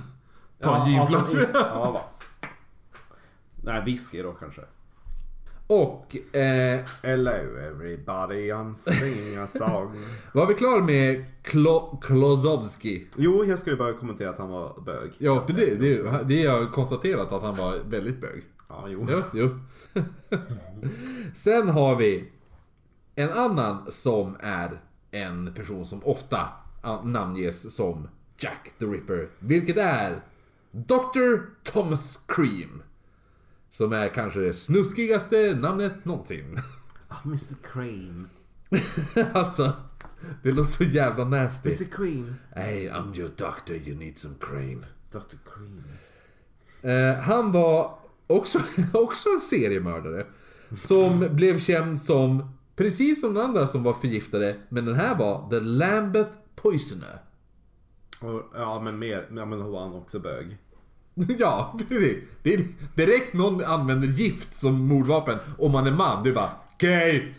Och så bara varför? Gaydar. Jag har det. Jo, men jag tänker att om jag får se ett foto, då kan jag se om han är bög eller Jo men det finns foton. Vi, kan, vi, vi, vi kommer lägga upp bilder på alla de här. För all, det finns bilder på alla de här. Och dödsmaskar. Han mördade, ja, han mördade minst fyra fria fåglar. Med gift 1889. Det är bevisat. Mm, men då känns det som att han inte var Jack the Ripper. För hade Jack the Ripper... Eller så tänkte Jack the Ripper, nej, nu är jag klar med att giftmörda. Eller, Eller mörda, nu är ja. jag klar med att mörda med kniv. Jag har liksom nått my perfection. Undrar om man ska köra gift istället. Alltså om man ska försvara den teorin. Jo, men du har inte hört hans sista ord. I was... Hans sista ord, för han hängdes, var I am Jack the... För han han han inte avsluta sin mening. Men där har jag läst om att det var ju till och med de som var vittne till hängningen som bara, nej han sa ingenting alls när han hängdes. Nej, men vissa tror även att, att eh, det han skulle säga var I am ejaculating! Ejaculating. Eh, ja, han han blev tänd på att hängas. Ja, men strypsex. Vi har pratat om det här förut. Good stuff. Mm. Eh, Det var det som spårade ut egentligen. sen har vi någon som även, jag tror att det här blir utpekat i en downloadable content till ehm, Assassin's Creed i, när de är i London. Åh, oh, det finns en Jack the Ripper download där ja. Ja, precis. Ja. Och då är Robert Dunstan Stevenson även känd som Roslin Dunstan. Han, den här Roslin, hade då ett stort intresse kring det ockulta. Det gillar det ockulta. Ja, och han anmälde sig själv som patient till mentalsjukhuset i London under tiden då morden utspelar sig. Men då kan det inte varit han eftersom Han anmälde sig själv, han kan komma och gå hur han vill. Nej. Jo, det är det som är grejen med det här. För han var free patient där. Ja, men tyst! Nej men jag tänkte bara, jaha, är det, eh, kan man, om man bara, nej men du jag, jag, är, jag är mentalt störd. Eh, men du, eftersom jag ändå säger att jag är det. Ja, Visst är dörren öppen då? det var lite, grejen är det att det var lite så att det fanns. På den, den för att vissa bara, ja ja. För, för att det kom folk som, som ville vara, vara checka in sig själv och kunna använda det. Men det var mycket att man försökte sålla. Är du bara uteliggare som behöver sovplats eller är du faktiskt en person som eh, behöver hjälp? Och den här personen är ju en person med ett jobb, han är ändå journalist. Eh, och han behövde faktiskt hjälp och han, han kunde i så fall... Det här var under borden när det hände. Eh, men han kunde komma för han hade fri permis Ah. som står i hans journal att han får komma och gå hur han vill. Mhm. Jag, har, jag har backcheckat det här. Det, det är väldigt bra. För Ja. jag snabb, jag måste ändå med handen på hjärtat säga att jag ögnade igenom hans profil. ja. Jag bara, när han satt på mental asylum på den tiden. Ja, nej, men bara, enligt hans journal så finns det att han får komma och gå hur han vill enligt eh, bestämmelserna när han checkade in sig. Så han behövde inte ens säga att du, jag går ut idag. Jo, det måste han göra. Ja. Precis. Men det kommer vi till snart. Men gud vad bra att, att gud, alla, alla frågor jag slänger emot dig liksom parerar du. Det var Ja. snyggt, snyggt, bra. Ja, som sagt, det här är det roliga. Alltså, så jag sa det till er innan vi började spela in. Mm. Det, här, ja, det här avsnittet är det avsnittet som jag har haft mest kul att göra research till. Men det här är ju ombytta roller. Det är jag som avbryter dig och så sitter du och Precis, berättar. exakt. Det är ovanligt det här. Ja. Eller egentligen är det vanligt. Ja, Men du blir inte lika sur däremot som när du avbryter mig. Det bästa, det bästa var i förra avsnittet för det finns typ så här ett så här 15 minuters långt klipp som är borttaget för att du är lite sur. Så att i, men vi har klippt bort dem och så är det så bara och så, avbryter jag dig och du bara ah, nej det var inte så. Och sen säger jag nej men nu, nu eller då säger du nu när inte jag är lika sur längre. Men emellan de, de två klippen är det 15 minuter tid som går. för att jag är sur för att jag, jag hade byggt upp en stämning. Ja. Vilket man får på Patreon om man vill. Ja, Eh, det, det var väldigt kul. Ja, det var Men det var väldigt roligt att höra det bortklippt också. Så bara på typ så här 30 sekunder, det har gått från att vara sur till att nej men nu, nu är jag inte lika sur längre. Precis. Nej men i alla fall, nu tillbaka till Roslyn O'Denston. Ja. Nej, Dunstan. Eh, som, som då har skrivit in sig där och som du sa att det fanns... Eh, det finns His en... comings and goings. Ja, precis. Eh, finns eh, för att han hade fri tillgång att gå fram och tillbaka eftersom de ansåg han att inte vara ett jävla pack som bara ville ha sovplats. Ja, han var alltså journalist som älskade det ockulta och eh, då under den här tiden var på, på mentalsjukhuset när morden begicks. Eh, och han checkade ut sig direkt efter Mary Kelly. Då, Direkt efter. direkt efter. Men då kan inte det varit han. Vadå då? Eftersom han checkar ut sig direkt efter. Nej men alltså inte sekunden efter. Men två dagar efter Mary Nej, men då, kan han, då, var han inte, då satt han ju på mentalsjukhuset. Jo, men har inte vi haft just den här diskussionen att han får komma och gå hur han vill? Jo, men han checkade ut sig efter. Ja, alltså han sa upp sig som patient. Jag tror med att han, han sa, nej men du, nu går jag ut.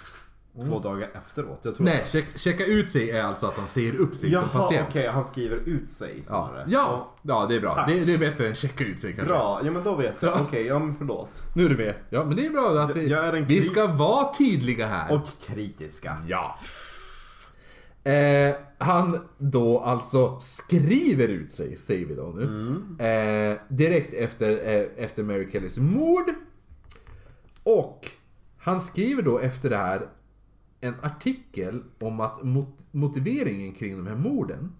Det här är en- även en, eller han håller, på med en artikelserie också. Som han börjat smått med under morden. Men den kommer igång nu som fan efter de här morden. Där han menar att det skulle vara svart magi eh, som är anledningen till de här morden. Eh, då han menar att de delarna som stals från kropparna används i magiska ritualer. Och att mördaren säkert var fransk. För någon. Eh, jag, jag, jag, jag tänker även då såhär Jacques Le Ripper. Jack Ripper. Jacques, alltså det är inte Jack utan det är Jacques. Jacques. Jacques Le Ripper. J-A-C-Q Q-E-U-E. D Ja, ja. H-E. Men samt också att han efter har sett en viss Dr. Morgan Davis göra en genomgång av hur morden gick till. För han var ju då nu incheckad på London Hospital. För mentalsjukhuset och vanliga sjukhuset var samma byggnad på den här tiden. Ja, och då såg han en, den här uh, Dr. Morgan Davis som var en, en läkare Ja. på London Hospital. Och han gjorde en genomgång om hur morden förmodligen gick till.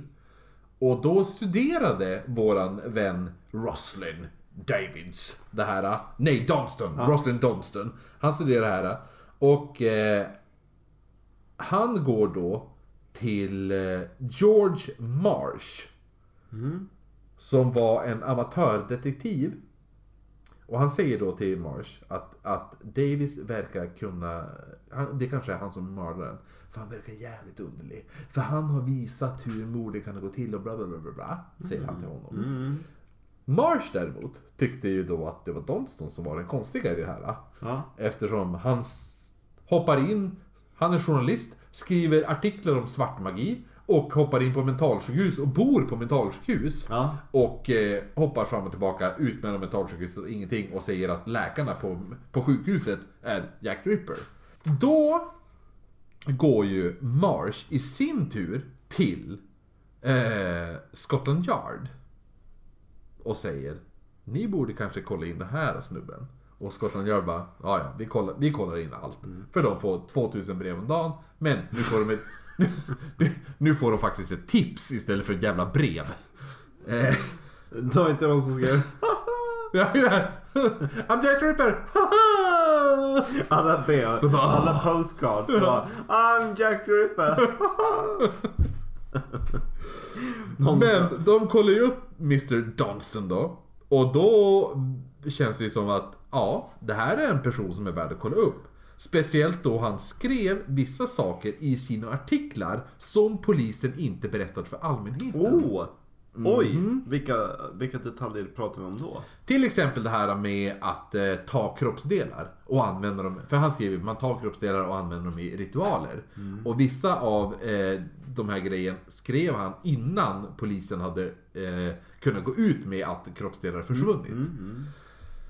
Samt då att Donston senare började arbeta ihop med The Baroness, eller vad säger man på svenska? Baronessan? Bar- baronessan, ja. ja. Baronessan Victoria Creamers. Alltså jag älskar ordet baronessa. Ja, det är sexigt som fan.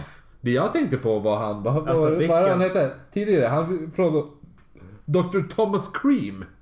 Han borde ju ha hängt med den här baronessan Vittoria Creamers. Mm. Jo, nej, baronessa är ett sexigt ord. Alltså, Jävligt sexigt. Hade någon sagt ja men jag är baronessa då hade man... Du, då hade du blivit straight helt plötsligt. Ja, då hade, då hade jag nog eh, gift... Nej, Du hade, över, du, hade, du hade använt henne som skägg. Nej, jag hade inte giftmördat henne utan jag hade slagit ihjäl henne med en ginflaska. För att bevisa hur Manlig jag är. Ja. Exakt. Eh, nej men i alla fall. Victoria Creamers och han hängde även med en viss Mabel Collins. Som eh, vi säkert kommer att ta upp i senare avsnitt. De här två. För de i sin tur var väldigt nära vän med en viss Alistair Crowley. Nej, the most evil man in the world! Yes, Mr Buttboy. Han måste vi göra ett avsnitt om. Ja, alltså, han är verkligen. riktigt, riktigt cool. Älskar Alistair Crowley på ett hemskt sätt. Ja, jo. Han, Alistair Crowley då, de berättade ju då att Dunston säkert var Jack the Ripper. Och han hade mördat på grund av en svart magisk ritual. Anledningen var därför att eh, hon, eh, den här eh, Victoria Creamers upptäckte blodiga eh, slipsar hängandes i hans, hans eh, rum, eller garderob. Och, han, och hon frågade vad det här och han sa Well, they used to belong to Jack the Ripper. Och Jack, eh, då går ju de då till deras närmsta vän för att eh, hon, Victoria, hon var ju huvudredaktör och jag tror så här, hon som drev tidningen The Lucifer. Som var tydligen en okult tidning på den här tiden. Tänk att prenumerera på En, den. jo, det var förmodligen en olaglig tidning också skulle jag gissa. Eh, hon går där och eh, Alistair Crowley har då sagt att han tror personligen att det var Donston som var mördaren för att han försökte göra en viss svartmagisk ritual för att det här finns beskrivet och han skulle, kunna, eh, han skulle göra det här för att öppna en portal. Däremot så tänker jag att min personliga te- teori, Ja. eller inte teori, men min personliga reaktion är ju att Dr. Cream och Victoria Creamers borde vara med i porrversionen av Jack the Ripper. Jack the Stripper. Åh nej. Däremot har det ju då visat sig då att Donston aldrig lämnade mentalsjukhuset de här nätterna de blev mördade för de har en logg och han lämnade aldrig mentalsjukhuset precis som du ifrågasatte. Ja. Loggen är att han aldrig lämnade. Så att vi kan stryka han även om det är jävligt sexig teori. Det är sjukt bra. Alltså, man nystar ju upp så väldigt intressanta fall under jakten på Jack the Ripper. Alltså, Vill du veta ett av mina favoritfall? Mm. Eller min favoritteori teori som jag, som så det, det är den mest absurda teorin. Ja. Men Ja. det är en av mina favoriter. ja. Det här är att det finns en viss person som folk kanske känner till. Frida. Eh, ja, jo, nej, det är inte Frida. Johnny. Så- nej, det är Louis. Lewis Carroll. Ja!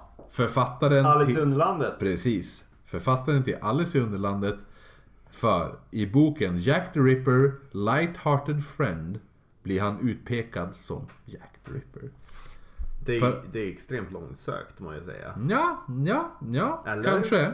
För att man tror att det finns, eh, det finns en barnboksversion av Alice i, Alice i Underlandet. Som heter The Nursery, eh, Nursery Alice. Som då är barnboksversionen. Där man tror att det finns ett erkännande för morden. Har du läst, eller nej gud, läst. Har du spelat Alice Madness Returns? Ja! Så jävla bra! Det är det bä- sjukt bra. där pratar vi Jack the Ripper. Ja, verkligen. Då, då är Alice Jack the Ripper. Ja, jo precis. Nej men i alla fall, det här är någonting som... Ja, är det Sir Ian som ska läsa det här eller någon annan? Ja, det är så- ja.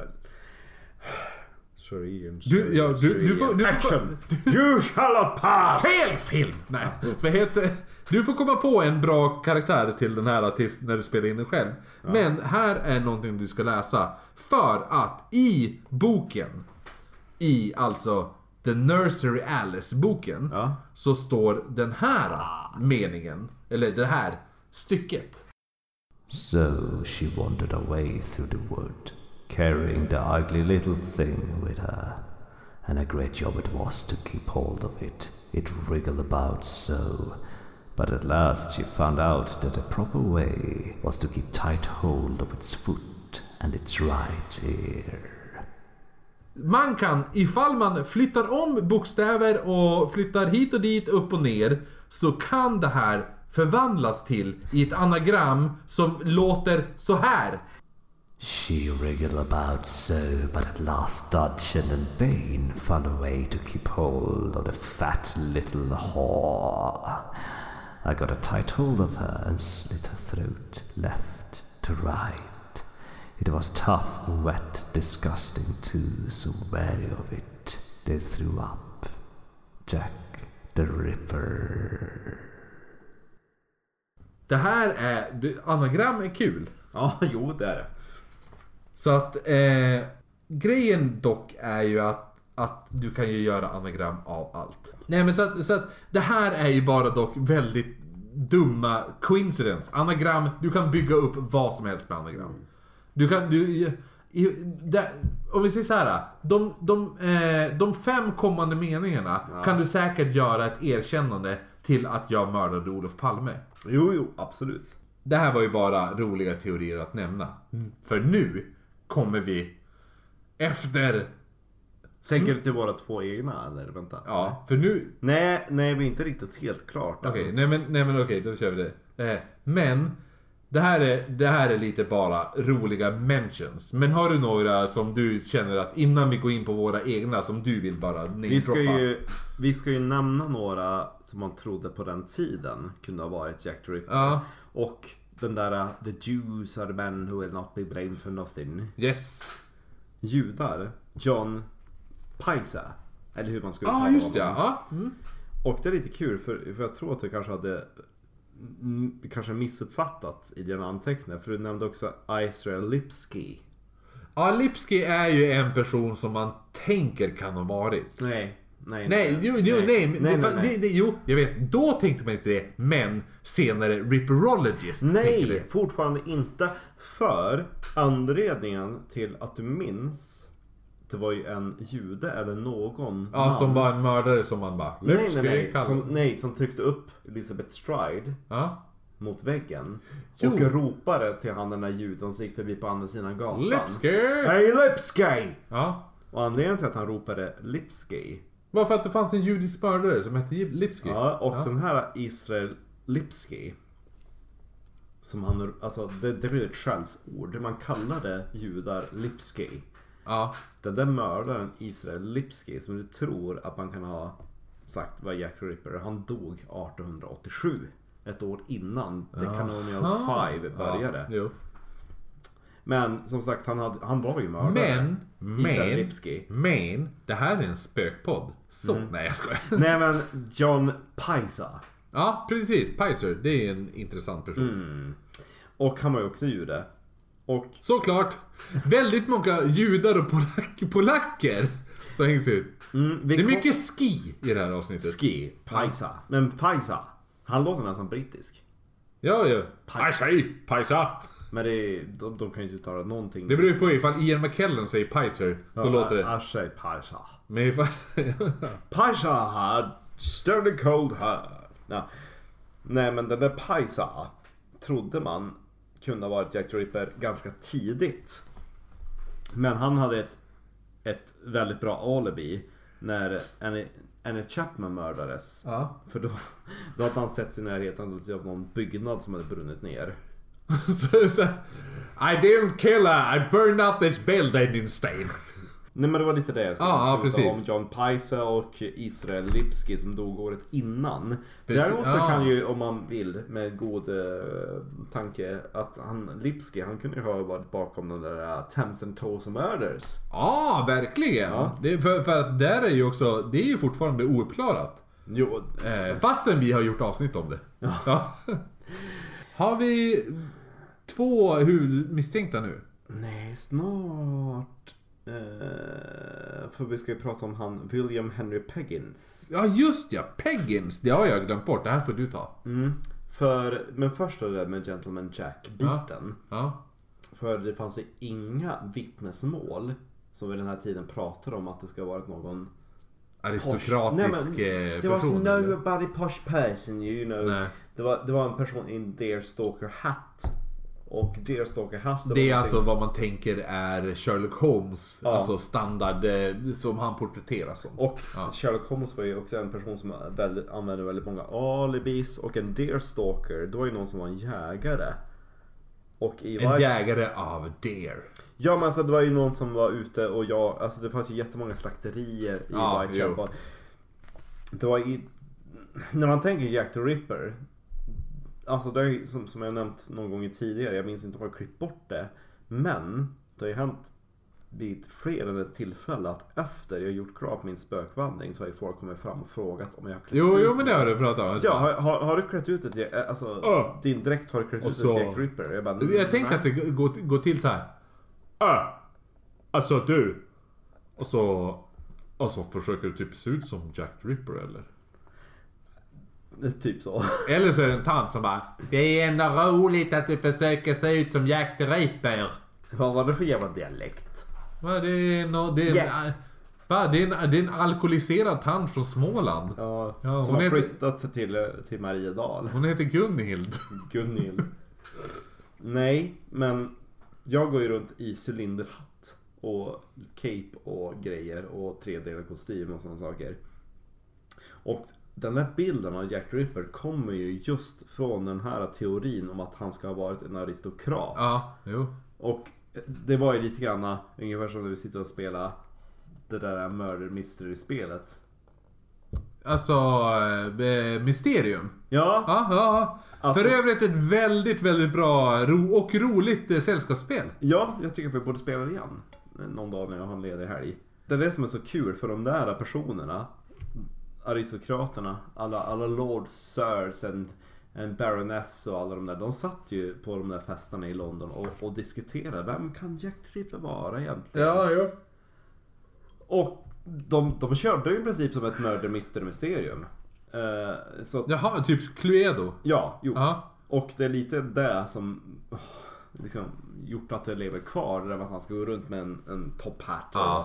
Och, och mörda personer. Jo, måste just, jo alltså det, det var väldigt, det är en sexig teori att han, att han skulle vara en av dem och mörda slöddret. Definitivt att han ställde upp London som var i princip världens huvudstad på den tiden. För jag kan ju tänka mig att bodde man i imperiets huvudstad Ja. och hade sådana slödder som Andy Chapman who's singing a song all night long.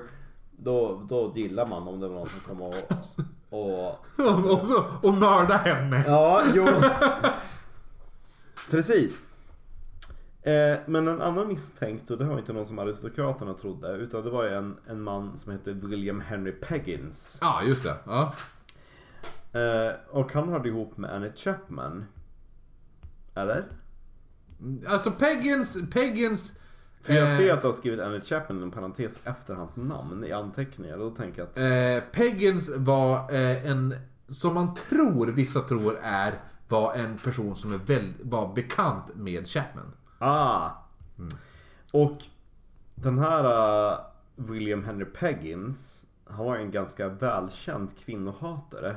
Som sågs, Vem är inte det? han sågs ganska red berusad en halvtimme efter Annie Chapmans mord. På en pub som hette The Prince Albert. Och The Prince Albert är för övrigt, alltså The Prince Albert det var ju drottning Victorias man. Ja, och även Eddie. Mm, precis. Han var ju döpt Ja. efter Prins Albert.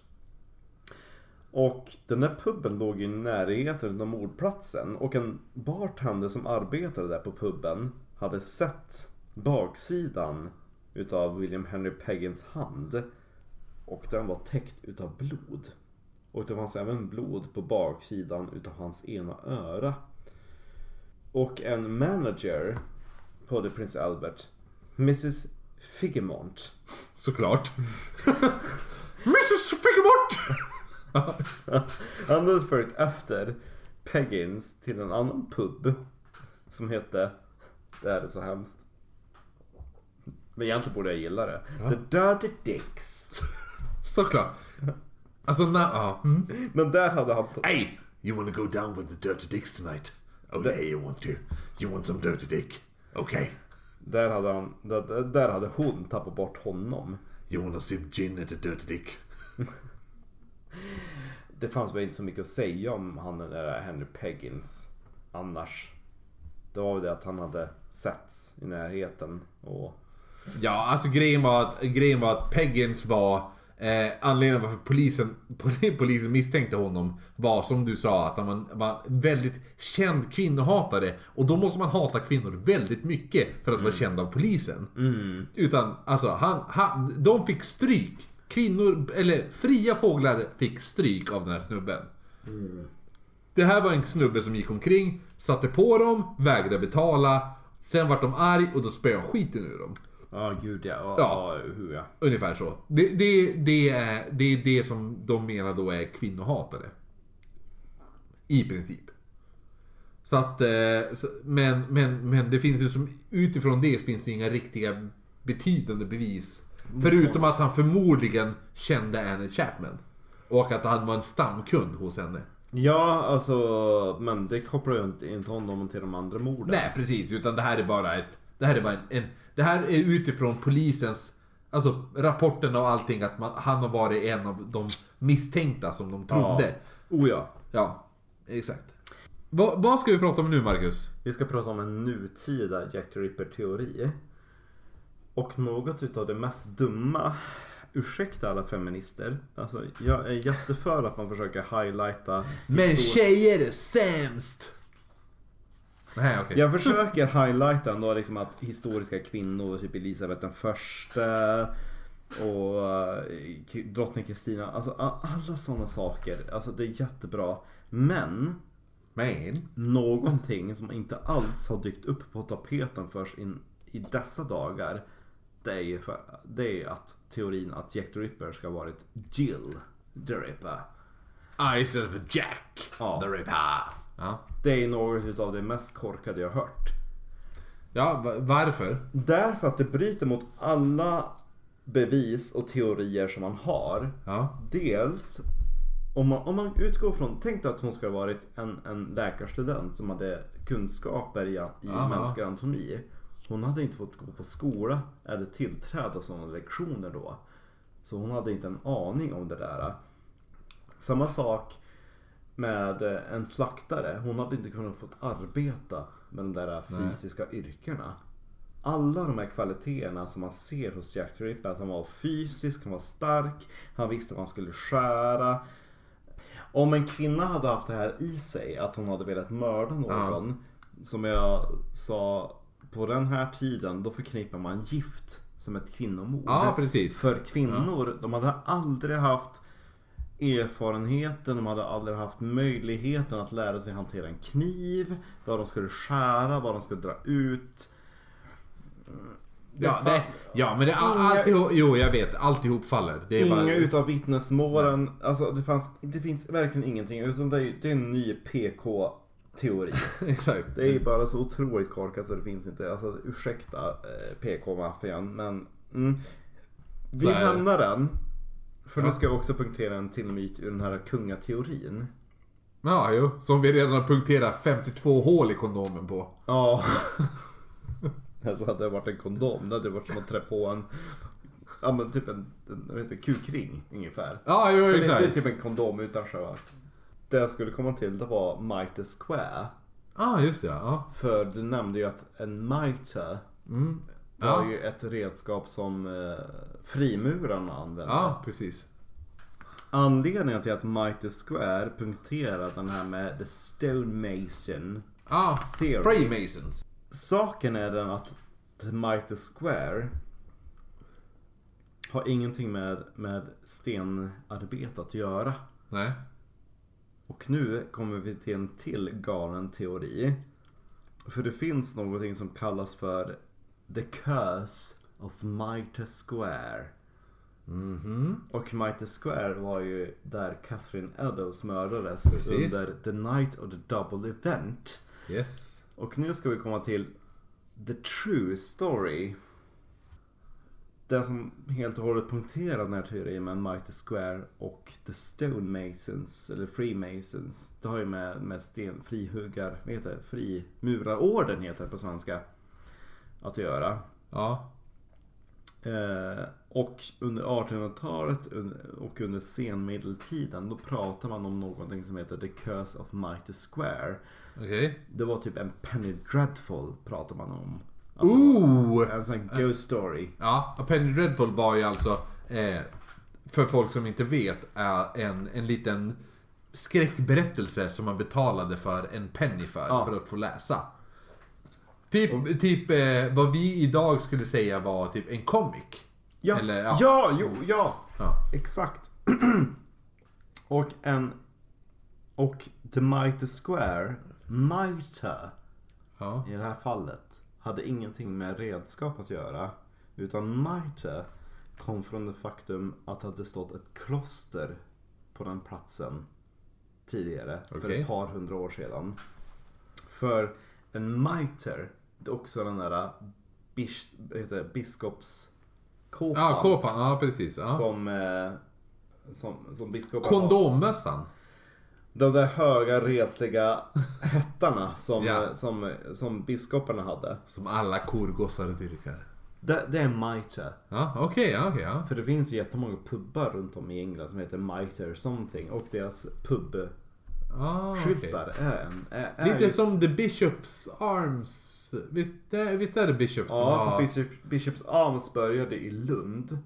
Jo, Men- men, nej men visst, för han, det jag tänkte var, han på skylten Ja. är ju, har ju en sån här kåpa. Ja. Hur? Men han på skylten ser ut som Stephen Fry. Jo, men överhuvudtaget. Eh, Bishops Arms började i Lund i närheten av Lund? Dom, I Lund i närheten av domkyrkan. Ja. Och domkyrkan hade en biskop som hade på sig en mitre. I alla fall. Ja, Och. The Curse of Mitre Square härrör ifrån eh, den protestantiska tiden. Ja. Som vi nämnde i avrättningsavsnittet. Oh, det var svårt att minnas för Det mig. var lulligt. Ja, jo, jo. Vad drack vi då? Det är säkert Pep på Patreon också. Vad drack vi? Jo, jag, jag, jag har klippt ihop en 30 minuter extra. Ja. Utav dumheter från det avsnittet. Som vi nämnde i eh, avrättningsavsnittet så upplöste ju Henrik den åttonde England ifrån den katolska kyrkan. Ja. Och i samband med det så började han sälja bort alla kloster, allting Ah. som hade med katolikerna att göra. Yes. Och på platsen vid Mitre Square där Catherine Eddowes mördades låg ett gammalt kloster som han upplöste. Och enligt den här Paddy Dreadful historien så hade det ju varit någon förbannelse över det där att när man upplöst och rivit klostret. Ja. Så att det är därför det heter Mitre Square. Som en, Jaha. som en slags åminnelse till den biskop som härskade över det området. Så det har ju med, med kyrkan att göra. Ingenting alls med, med stenhuggare att göra. Men, men det var det där jag hade att säga om Mighty Square. Att the, the Curse of Mighty Square, det pratar man också om på den tiden kring Jack the Ripper. Att kanske var det också den förbannelsen över klostret. Som Henrik den Ja, åttonde du tänkte så. att som Henrik den åttonde upplöst att det var någonting med det som hade orsakat morden. Men nu är ju det, nu har ju vi suttit och babblat om skit som inte stämmer. Personer vi absolut inte tror är Jack Tripper. Men det finns en bild av att många av de personerna vi har pratat om kan vara Jack Tripper. Det är många som tror det, men det är lika många som tror att Oompa Loompas finns. Ja. Eh, så att, så att eh, däremot nu så har vi vi har två teorier var. Vem som kan vara Jack the Ripper. Som vi nu ska presentera för varandra.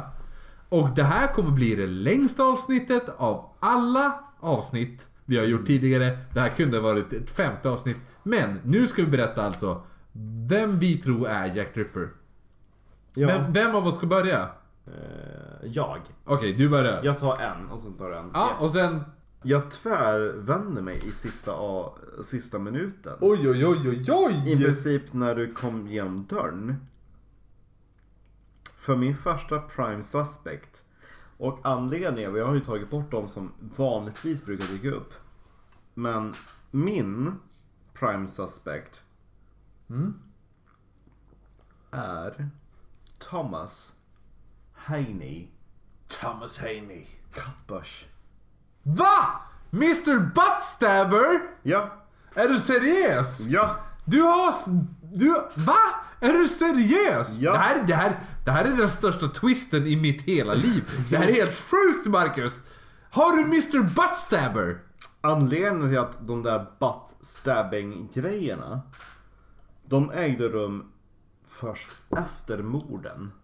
I'm fucking shocked. De, de började äga rum 1891. Ja. Över tre år efter Jack the Ripper. Och då blev man ju... Alltså anledningen till att, han överhuvudtaget blev gripen. Det var ju därför att han hade stävat två kvinnor på gatan. I deras... buttocks! Jo, och, och även att ifall det är någon som kan skriva Hej! Så är det ju en person som stab people in the butt. Saken är nog också att redan i unga år, han var ju född 1865, men vid tiden för morden då hade han ju redan börjat dra sig från familjen, hade börjat läsa in sig på medicin. Han hade börjat attackera kvinnor. Om man ska kolla på profiler. Ja. För det är lite det är lite det man måste också gå in på. För jag, om man jämför med The Torso Murders, Ja, ja. så tror jag ju verkligen att det är en person som har kunskap i mänsklig anatomi. Alla, och, alltså alla mord i Torso. Nej, men om, om man ska försöka dra en parallell där, därigenom och senare i Jack the Ripper. Jag tror att det var någon som hade kunskap i medicin. Och han, Cutbush, han, han hade lånat en massa böcker i mänsklig anatomi. Han hade studerat det där. Butt books. Ja. Sen, sen så måste jag dubbelkolla här för det här, jag nämnde honom, alltså jag valde honom i princip när det gick genom dörren. Saken var den att han också, han blev inspärrad på ett hospital 1891. Men blev inte han också, alltså han rymde väl därifrån för att han också var väldigt eh, vig. Om någon hade lagt fram alla bevisen med Jack the Ripper och jag hade försökt leta efter en, en, en, en misstänkt. Då, hade, då hade Kappers varit en av dem. Men det jag har emot den teorin är ju att varför gå ifrån fem stycken, typ i princip styckmord till att gå omkring och stab bitches in the butt. Det är just det, men Ja. En, en seriemördare eh, eskalerar ju. ja. Ja.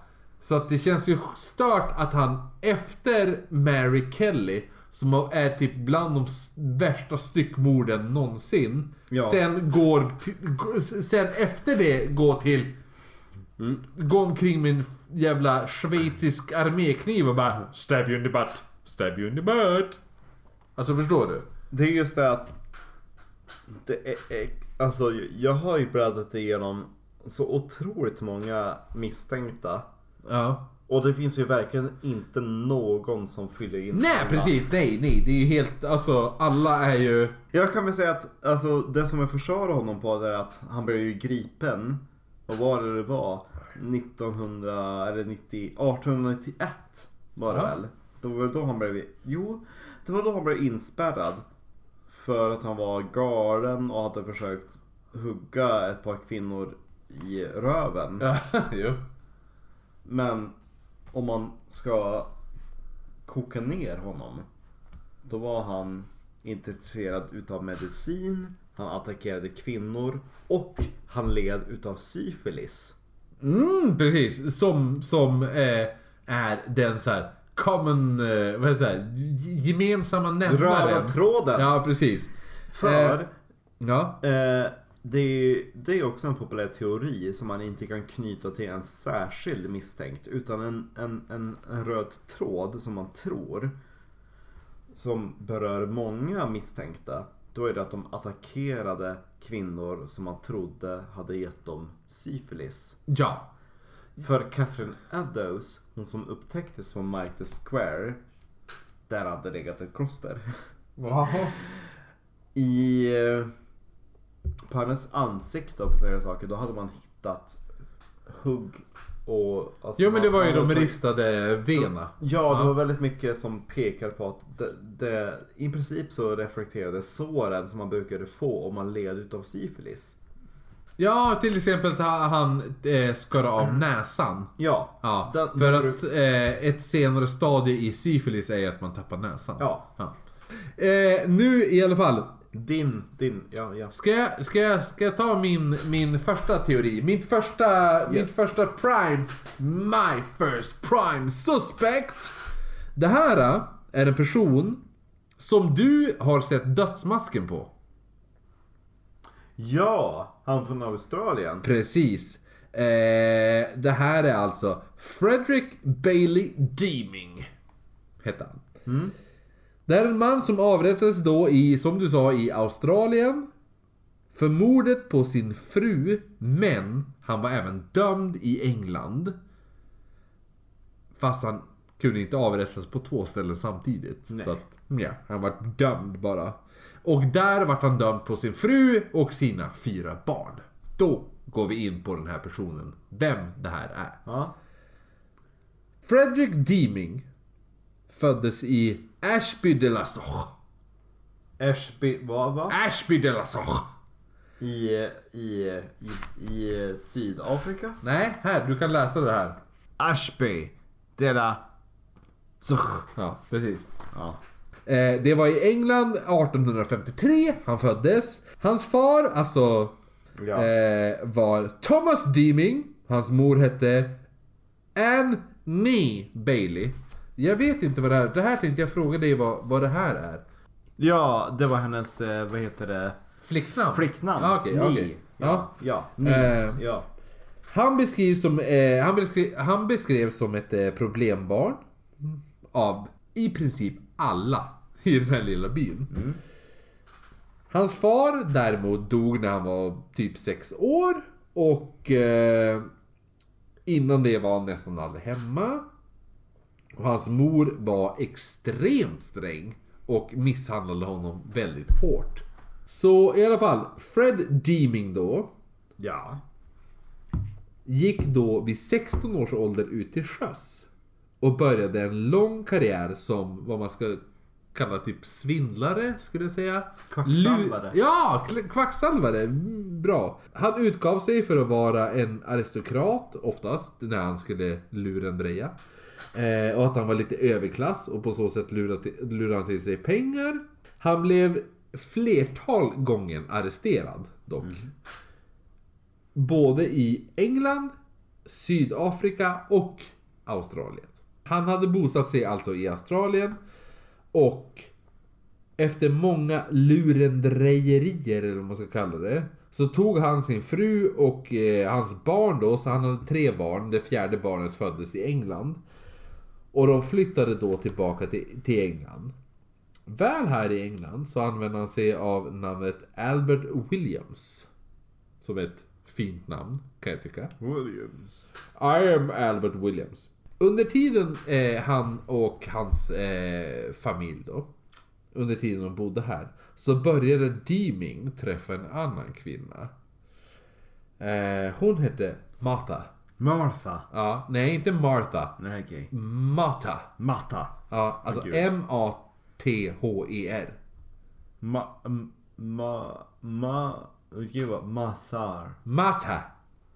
Ja, i alla fall. Han, han, eh, han, han sa att han hette Albert Williams och hon började dejta honom. Den här Martha. De två ihop planerade ett, ett eh, nytt liv. Hon visste inte att han var gift. Eller någonting. Utan hon trodde bara att han var en hot guy. Ja. Eh, Men han däremot planerade ett nytt liv tillsammans med henne. Men, men, Men. utan att hon visste om att han hade fru och barn så hon, föll hon ju såklart för Deeming. Som nu var tvungen att göra något åt det här att han faktiskt hade fru och barn. Och vad gör man, vad gör man då? Jo, det löste han. Hans fru och, han, och barn fick alltså, eller hans fru och tre av barnen fick alltså halsen avskurna. Varpå den fjärde blev strypt och efter det halsskuren. Han begravde kropparna under köksgolvet. Barnen var alltså Bertha 10 år, Mary 7 år, Sydney 5 år och yngsta, den han ströp och sen skar halsen av, var Liala 18 månader. Åh men gud. Efter det stack han alltså till Australien tillsammans med Mata på båten Kaiser Williams II. De anlände i december, men i mars fann man Teaming borta och en underlig lukt komma från huset. Mata hade fått halsen avskuren och sedan sitt huvud sönderslaget av en yxa. Han lyckades dock tillfångatas. Han arresterades senare och man drog kopplingar till Jack the Ripper. För när man hittade alla kropparna och upptäckte att han hade låtsats vara en viss Baron Swanson och bodde i London när morden begicks, som han utgick sig från att vara, fast han egentligen bodde i Leeds. Men, men, i alla fall. Det finns ett krux här. Deeming ska ha suttit fängslad under tiden då morden begicks. Vilket man tråkigt nog upptäckte då man eh, trodde att man äntligen hade hittat Jack Ripper. För det var det som man bara, nu, vi har äntligen hittat Jack Ripper, Ja. börjar undersöka och så upptäcker man att fuck, nej han satt i fängelse. Åh. Ja, Surt. mm, verkligen. Så att då strök man ju han fort som satan. För att man ville ju hitta Jack Ripper liksom. Men senare undersökningar har ju visat att han satt inte alls i fängelse. Oh. Eh, han bodde och levde i närheten, eller han bodde kring London. Egentligen bodde han i Leeds. Jag vet nu inte hur långt det är emellan. Men långt, som... Det är långt. Ja, det är det. Det är, York, det är Yorkshire. Ja, men hur många timmar tar det? Jag har åkt tåg mellan eh, London och Yorkshire. Ja. Och det tar ju typ fem timmar. Ja, jo, så att du kan åka in på morgonen, mörda en fågel och åka hem. Men då åkte jag typ 2012. Inte 1900. Jo, eller men, 1888. men i min syn så har inte tågen utvecklats sen Charles, sen Charles Dickens. Ungefär. Eh, i, alla, fall- I alla fall. Samt att han samma dag som han släpptes ur fängelset hittades det en ung kvinna mördad bara en kort promenad ifrån fängelset några timmar efter att han hade släppts. Vilket gör att det kan ha varit troligt att han mördade fler kvinnor än bara henne och att han inte bara mördade familjemedlemmar. För det vi måste kunna komma ihåg är att seriemördare har ett MO. Ja. Eh, och att man tänker att hans är att mörda inom familjen. Som vi pratade om tidigare att kvinnor gör. Hmm. För att han förgiftar sin fru, mördar sina barn, skaffar en ny fru, Ja. förgiftar henne liksom. Han har ett mönster. Ja, i alla fall. Varför gjorde han det här då? Varför, varför skulle han kunna vara, varför skulle han vara mördaren? Varför skulle han mörda de här kvinnorna? Mm. Jo, nummer ett, det vi har pratat om tidigare, syfilis. Ja. Eh, är anledningen. Något som han erkände att han hade fått från en prostituerad. Under 1888 också. Och han sa även då att om han fick tag i den som gav honom syfilis skulle han glädjeligen mörda henne. Oh. Och inte nog med det. Syfilisen Ja. hade som han själv sa rende, nej, rende, Rendered. ja, rendered me useless for two whole years. Han menar ju då att han har ju varit impotent i två år. Ja. Och den här impotensen Ja. skulle ju då kunna frambringa ett riktigt hat mot kvinnor. Verkligen. Det hade det gjort för mig. Och som ni kommer ihåg så var Catherine Eddowes näsa avskuren. Ja. Vilket kan vara ett sätt att visa hämnd för syfilis då förlusten av näsa var ett vanligt förekommande vid de senare stadierna av syfilis. Samt att Deeming sägs ha haft hallucinationer från sin syfilis och att sjukdomen kan göra att man blir spritt språngande galen. Vilket uppenbarligen var en grej med honom. Verkligen. Morden bär också en viss liknelse. Dels med att halsen var avskuren och att ena barnet, inte barnet, eh, att halsen var avskuren e- och ena barnet blev strypt innan, precis som offren. Ja. Vissa vart avskurna halsen först, någon vart strypt först.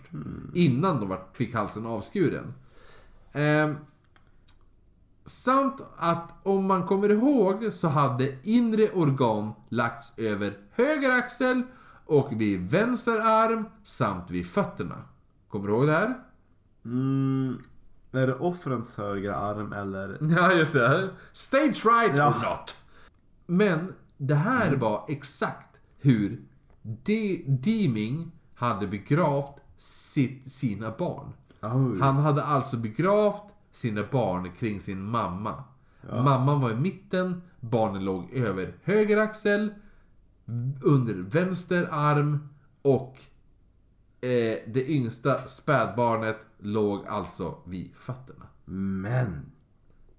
Men. Samt att Deeming var en sjöman och den vanliga beskrivningen av Jack Ripper var att han såg ut som en sjöman. Ja. Och att Deemings dödsmask finns faktiskt kvar. Och där man ser att han stämmer mycket, mycket bra överens om hur man beskrev Jack Ripper. Hade samma kroppshydda, han var i samma längd som Jack Ripper, samt att hans bild i tidningen gjorde att en kvinna kom fram och sa att hon spenderade en kväll tillsammans med Deeming i Whitechapel. Den här kvällen var exakt samma kväll som The Double Event hände. Oh. Samt att han hade en exakt likadan mustasch och väldigt konstiga ögon som var en typisk eh, beskrivande bild av Jack Dripper. Konstiga ögon. Ja, konstiga ögon. Okej, ja, ja, jo. Däremot finns det ju mycket problem med Deeming, speciellt då han mördade bara familjemedlemmar bevisligen. Han gömde kropparna också, vilket, vilket Jack Ripper gjorde ju inte det. Jack Ripper mördade och eh, inte familjemedlemmar. Och han, och han gömde inte kropparna, vilket Deeming gjorde däremot. Ja.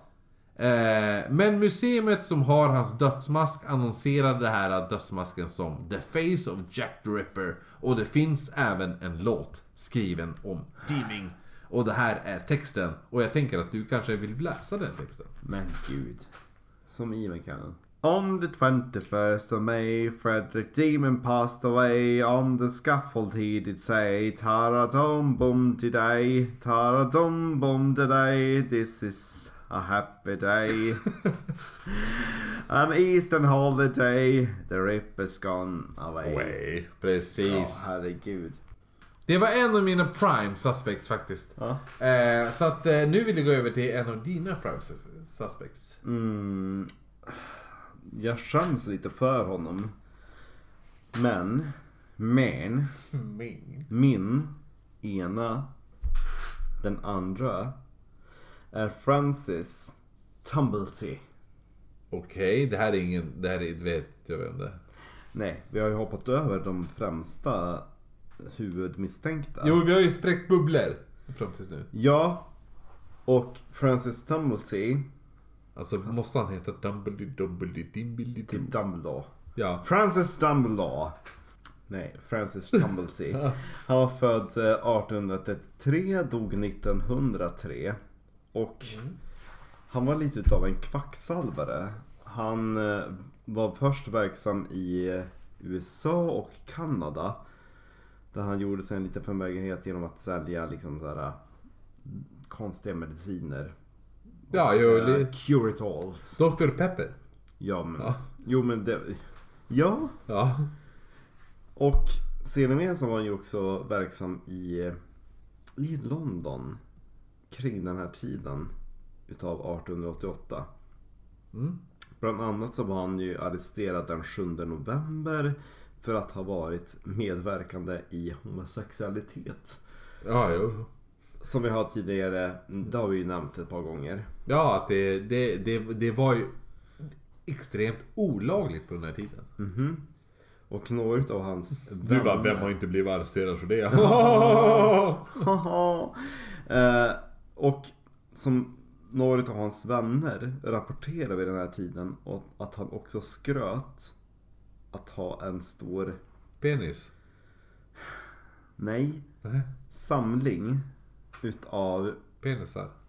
Nej, förlåt. nej, en stor samling utav sköten. Ja, oh. Tvärt emot penisar alltså. Ja. ja.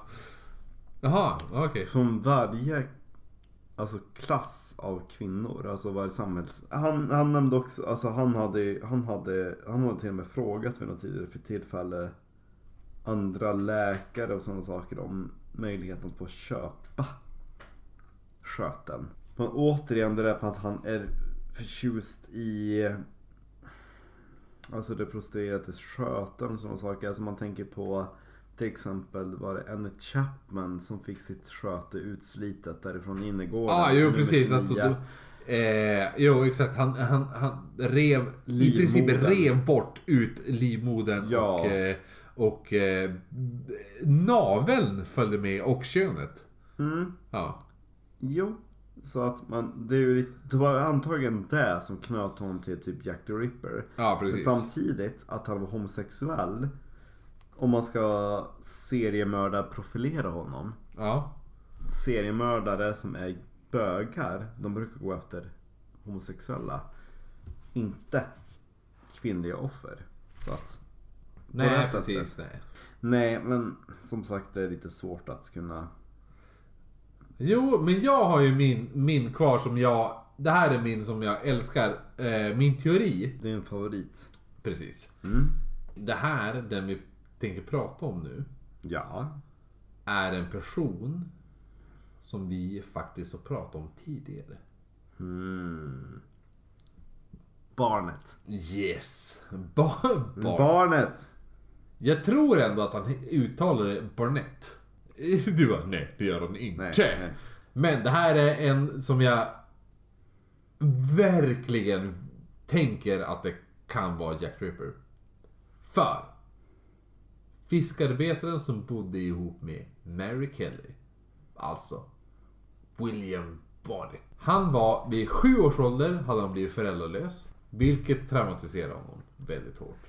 Obviously. På grund av det här så började han då stamma och utvecklade vad som även kallas för ekolalia. Vilket jag kommer ta upp lite senare. Så fråga inte vad ekolalia är just nu. Han var däremot inget jävla pucko. Han var ganska klyftig. Klyftan kallades han. Det gjorde han inte. Det var det, Okej. det hittade jag på. Han kunde faktiskt både läsa och skriva.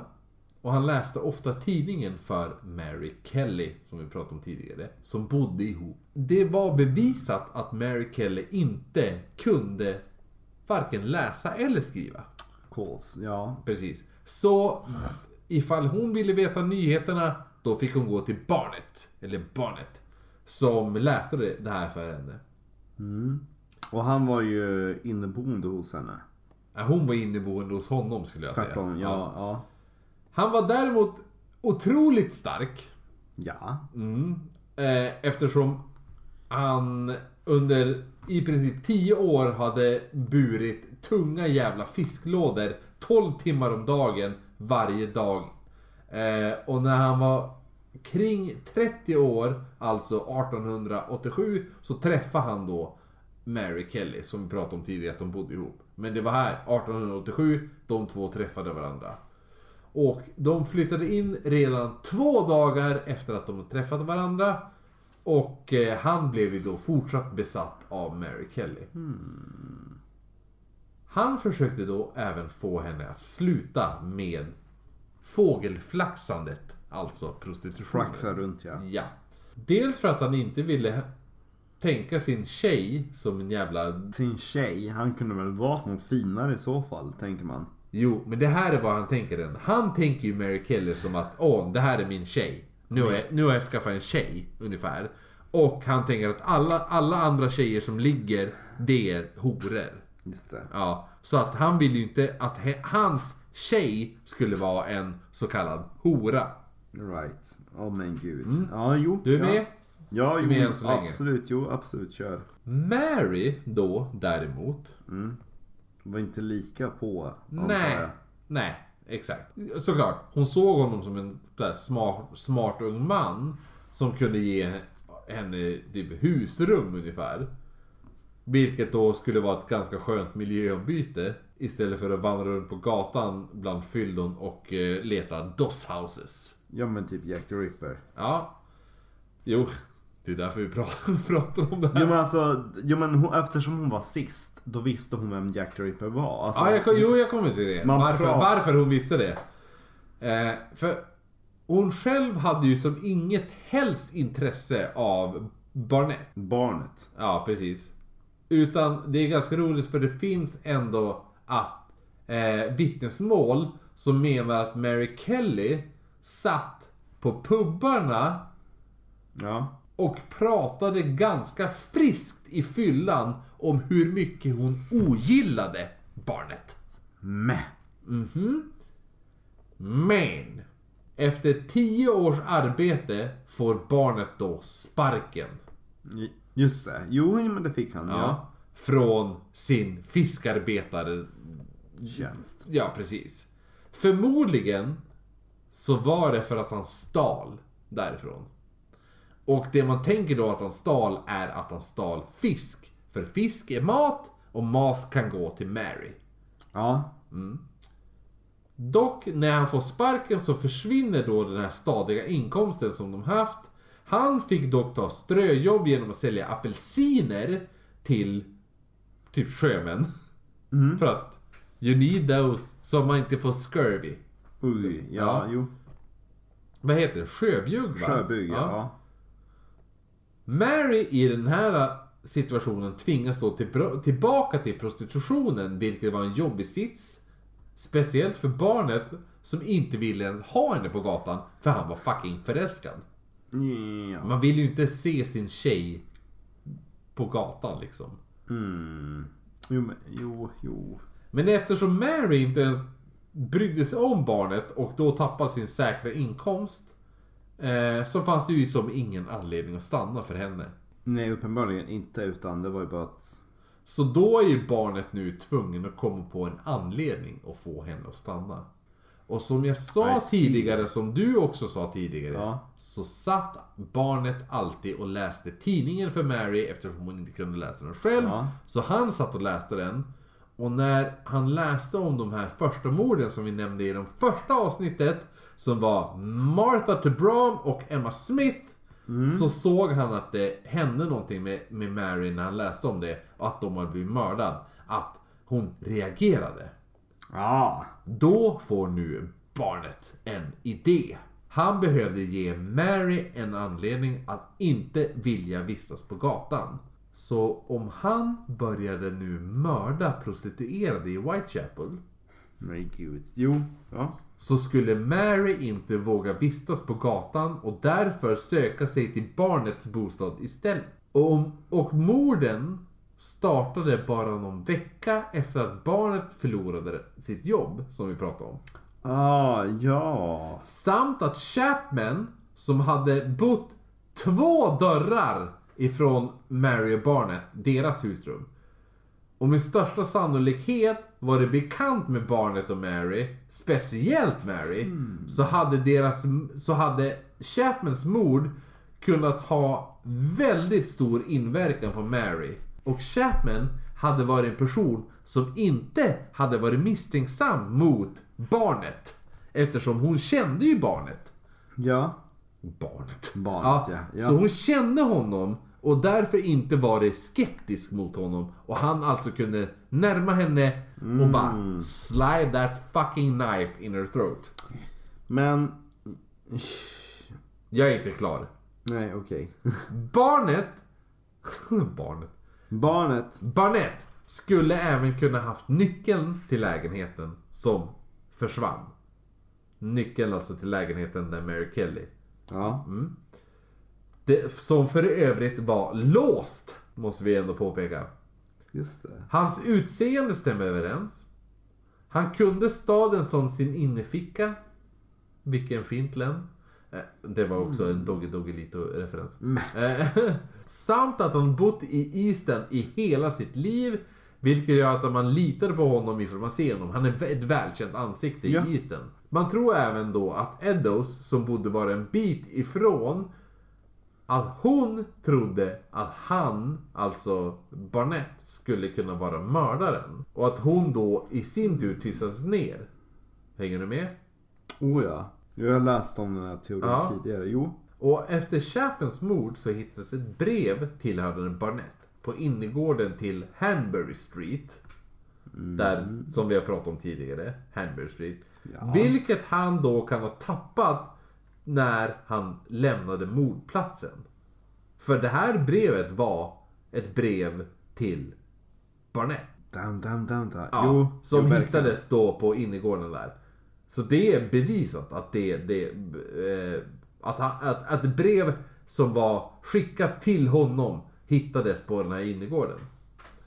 Mhm. En av flyktvägarna som mördaren kunde ha tagit efter mordet på Eddos. Ja. Leder- the, the, the night of the double event. Precis. Den här, det här mordet via eh, gatan där det står The Jews are the ones who will not be blamed for nothing. Ja. Den, då tar man, via den vägen tar man raka vägen till Barnetts bostad. Alltså där även eh, Mary Kelly blev mördad. Där, utanför deras lägenhet var där en av poliserna slutade leta. Men gud. Mm. Plus att på den här flyktvägen skulle Barnett ha kunnat tvätta händerna på Millers Court. För där fanns det en vattenfontän där han då kunde tvättat av sig. Och slängt ifrån sig Catherine Eddowes. Förkläde som Ja. hittades på Millers Court. Med bajs och blod. Precis. Och eftersom han då jobbade även som fiskarbetare så var han en mästare på att filea fisk.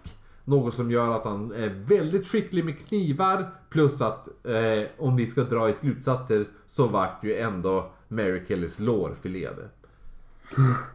Eh, och det sades att han och Mary bråkade bara en vecka innan hennes mord över att hon tog hem en annan prostituerade vid namn Jolie.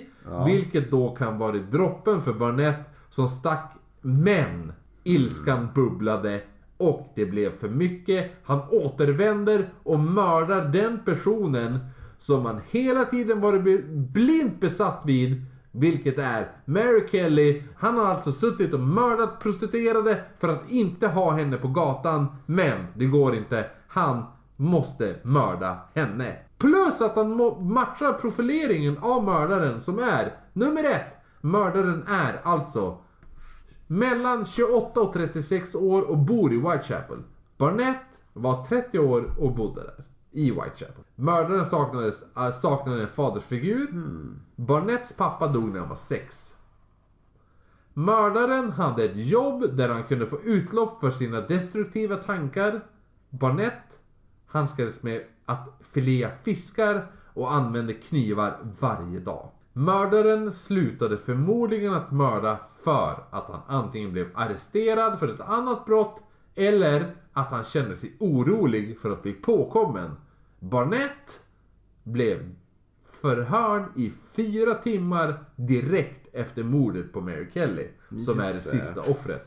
Ja. Mördaren hade någon sorts fysisk defekt. Vilket gjorde honom väldigt frustrerad. Barnett, som vi har sagt tidigare, stammade och led av ekolalia. Som jag nu ska förklara ifall du inte vet vad ekolalia är. Nej, jag hade nog inte stött på det tidigare. Det du har inte stött på det tidigare. Har jag inte? Har du inte? Jag tror inte det. Jag tror inte det. Nej, kör det. Den kör. Jag gör, det är det, det jag gör nu. Ja. Det är ekolalia. Va? Man upprepar det den andra säger. Eko, ja, just det. Ja, just det. Shot it! Precis. Vilket, det här är alltså ett tics som gör att man upprepar ofta meningar när någon, det någon säger. Den sista delen i en mening. Så upprepar du det någon säger. D- Vilket också kan vara en grej som gör att man är väldigt frustrerad. Samt också att han förmodligen är extremt intelligent för sin tid och har ett yrke som är under hans intelligens. Vilket är en av de mest vanligaste grejerna man ser på seriemördare om man går igenom seriemördare idag. Är att de är, de är överkvalificerade för sitt yrke. Ja. Men det här är kanske för bra för att vara sant. Det här är typ, jag älskar den här teorin. Men, Med barnet. ja. Det, är, det här är min absoluta ha sex med teori. Om Okej. man säger så. Ja. Men den är för bra för att vara sann. Det är för detaljerat. Det är för snyggt på något sätt. Förstår du? Jo, det är Det är för, det är för mycket fiction. Det är för... Läser du en bok Jo men som typ Murder in Midsommar. Precis. Man förstår när man har sett avsnittet. Ja, jo, jo exakt. Du behöver bara se i början så bara, ja men jag fattar, fattar motivet och allting.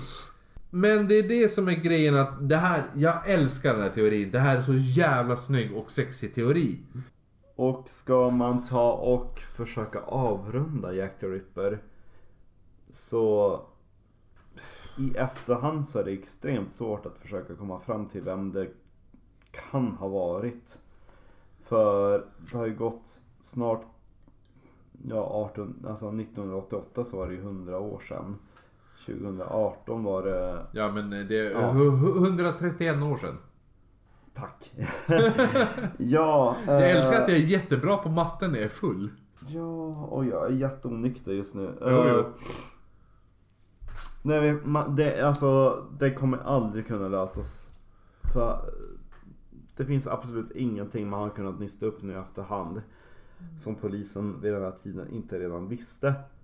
Och Och ifall det skulle kunna finnas några så här forensic ev- evidence Ja. så är det borta för alltid. oh ja, oh ja. som sagt hela halvan på de där båda. Kling och klang. Hello! You want a body washed? Okay, we'll wash the body. ja, som sagt det... Nej men, ja. Nej men som, som, som, jag, som jag menar var ändå så här att, att eh, hela grejen med, med Barnett. Ja. Det här att han eh, hittar på en anledning. Han är kär i en tjej som kanske inte är kär i honom. Ja. Hon vill gå och prostituera sig. Eh, men hon bor hellre hos honom. Men när han förlorar jobbet så kanske hon bara okej, men då måste jag börja prostituera, prosti- prostituera mig. Det vill inte han att hon ska göra. Så då hittar han på en idé att han mördar horor. Nej förlåt. Fria fåglar. Eh, för att och sen sitter han och läser om de här morden i tidningarna för, för Mary Kelly. För att skrämma upp henne. Just det. Och sen att, att eh, alltså det här är, det, det är för bra för att vara sant. Eh, Ja. Och det, det, det vi kan komma fram till, det här är våra favoritteorier vi har sagt nu. Alla kommer kunna komma på teorier. Det finns inget bättre än att sitta och spekulera i saker. För det var det vi pratade om också Marcus. Ja. Att det, varför, varför ska det vara en person som är Jack Ripper? Det, Det kan... ju bara vara olika mördare som har mördat tjejer. Ja, Jack K. the Ripper. Ja, precis. Och det kan lika gärna ha varit tre mördare som en mördare. Det vet vi inte, det är ingen som kommer kunna få veta på det. Jag och Marcus har suttit och läst i, fy, i en månad om det här. Ja. Och vi är så jävla less på att läsa om syfilis. Och full. Och du, du, du Marcus somnar just nu vid bordet. Nästan. Eh, och nu ska vi avsluta och det vi ska avsluta med är att säga Vi kommer lägga upp omröstning på vad ni vill att vi ska prata om nästa avsnitt. För nu lämnar vi den här Jack Ripper avsnittet. Så att håll utkik där. Och det som är the, the constander, nej vad är det det man säger? Det som är den eh, stående losern Ja. är ju alltså sekter. Så Marcus, vad vill du ska stå emot sekter? Oh. Eh, oj, jag kan inte prata ner bordet nu. Nej, nu får du fan Åh, rycka upp dig. Yes. Sekter versus, vad vill du att vi ska prata om? Spökskepp. Ja. Ah, ja, okej, okej. Eh, spökskepp mot sekter. Det blir omröstningen. Ni kan hitta oss på oknyttpodd på Instagram. Även oknyttbar på Facebook. Eh, nu, vi finns tydligen på Twitter också nu. Det tror jag också är oknyttpodd där. Eh, men framför allt stötta våran Patreon så vi kan göra eh, avsnitt där vi inte blir full. Ja. Nej jag. Jag skojar. Vi kommer bli jättefull. Men där, där eh, Patreon får man, på Patreon eh, får man eh, oklippta avsnitt. Vilket ibland är roligt och ibland är det väldigt tragiskt kan jag tänka mig. Så att eh, in på det, det är Patreon slash oknytt. Och eh, men framförallt vill man att vill man ha en historia berättad. Hör av er till oss på ett eller annat sätt. Ett sätt är våran mail som är oknyttpodd@gmail.com. Hör av er dit. Nu får alla en gratis shoutout. Jag vet inte, vem vill du göra en shoutout till? Oh, eh, till Lotta Lundgren från eh, Historieätarna. Åh, oh, Erik Haag! Ja! Ja! Tack för oss! Vi hörs om en vecka. Nu skålar vi. Säg hej då, Marcus. Hej då.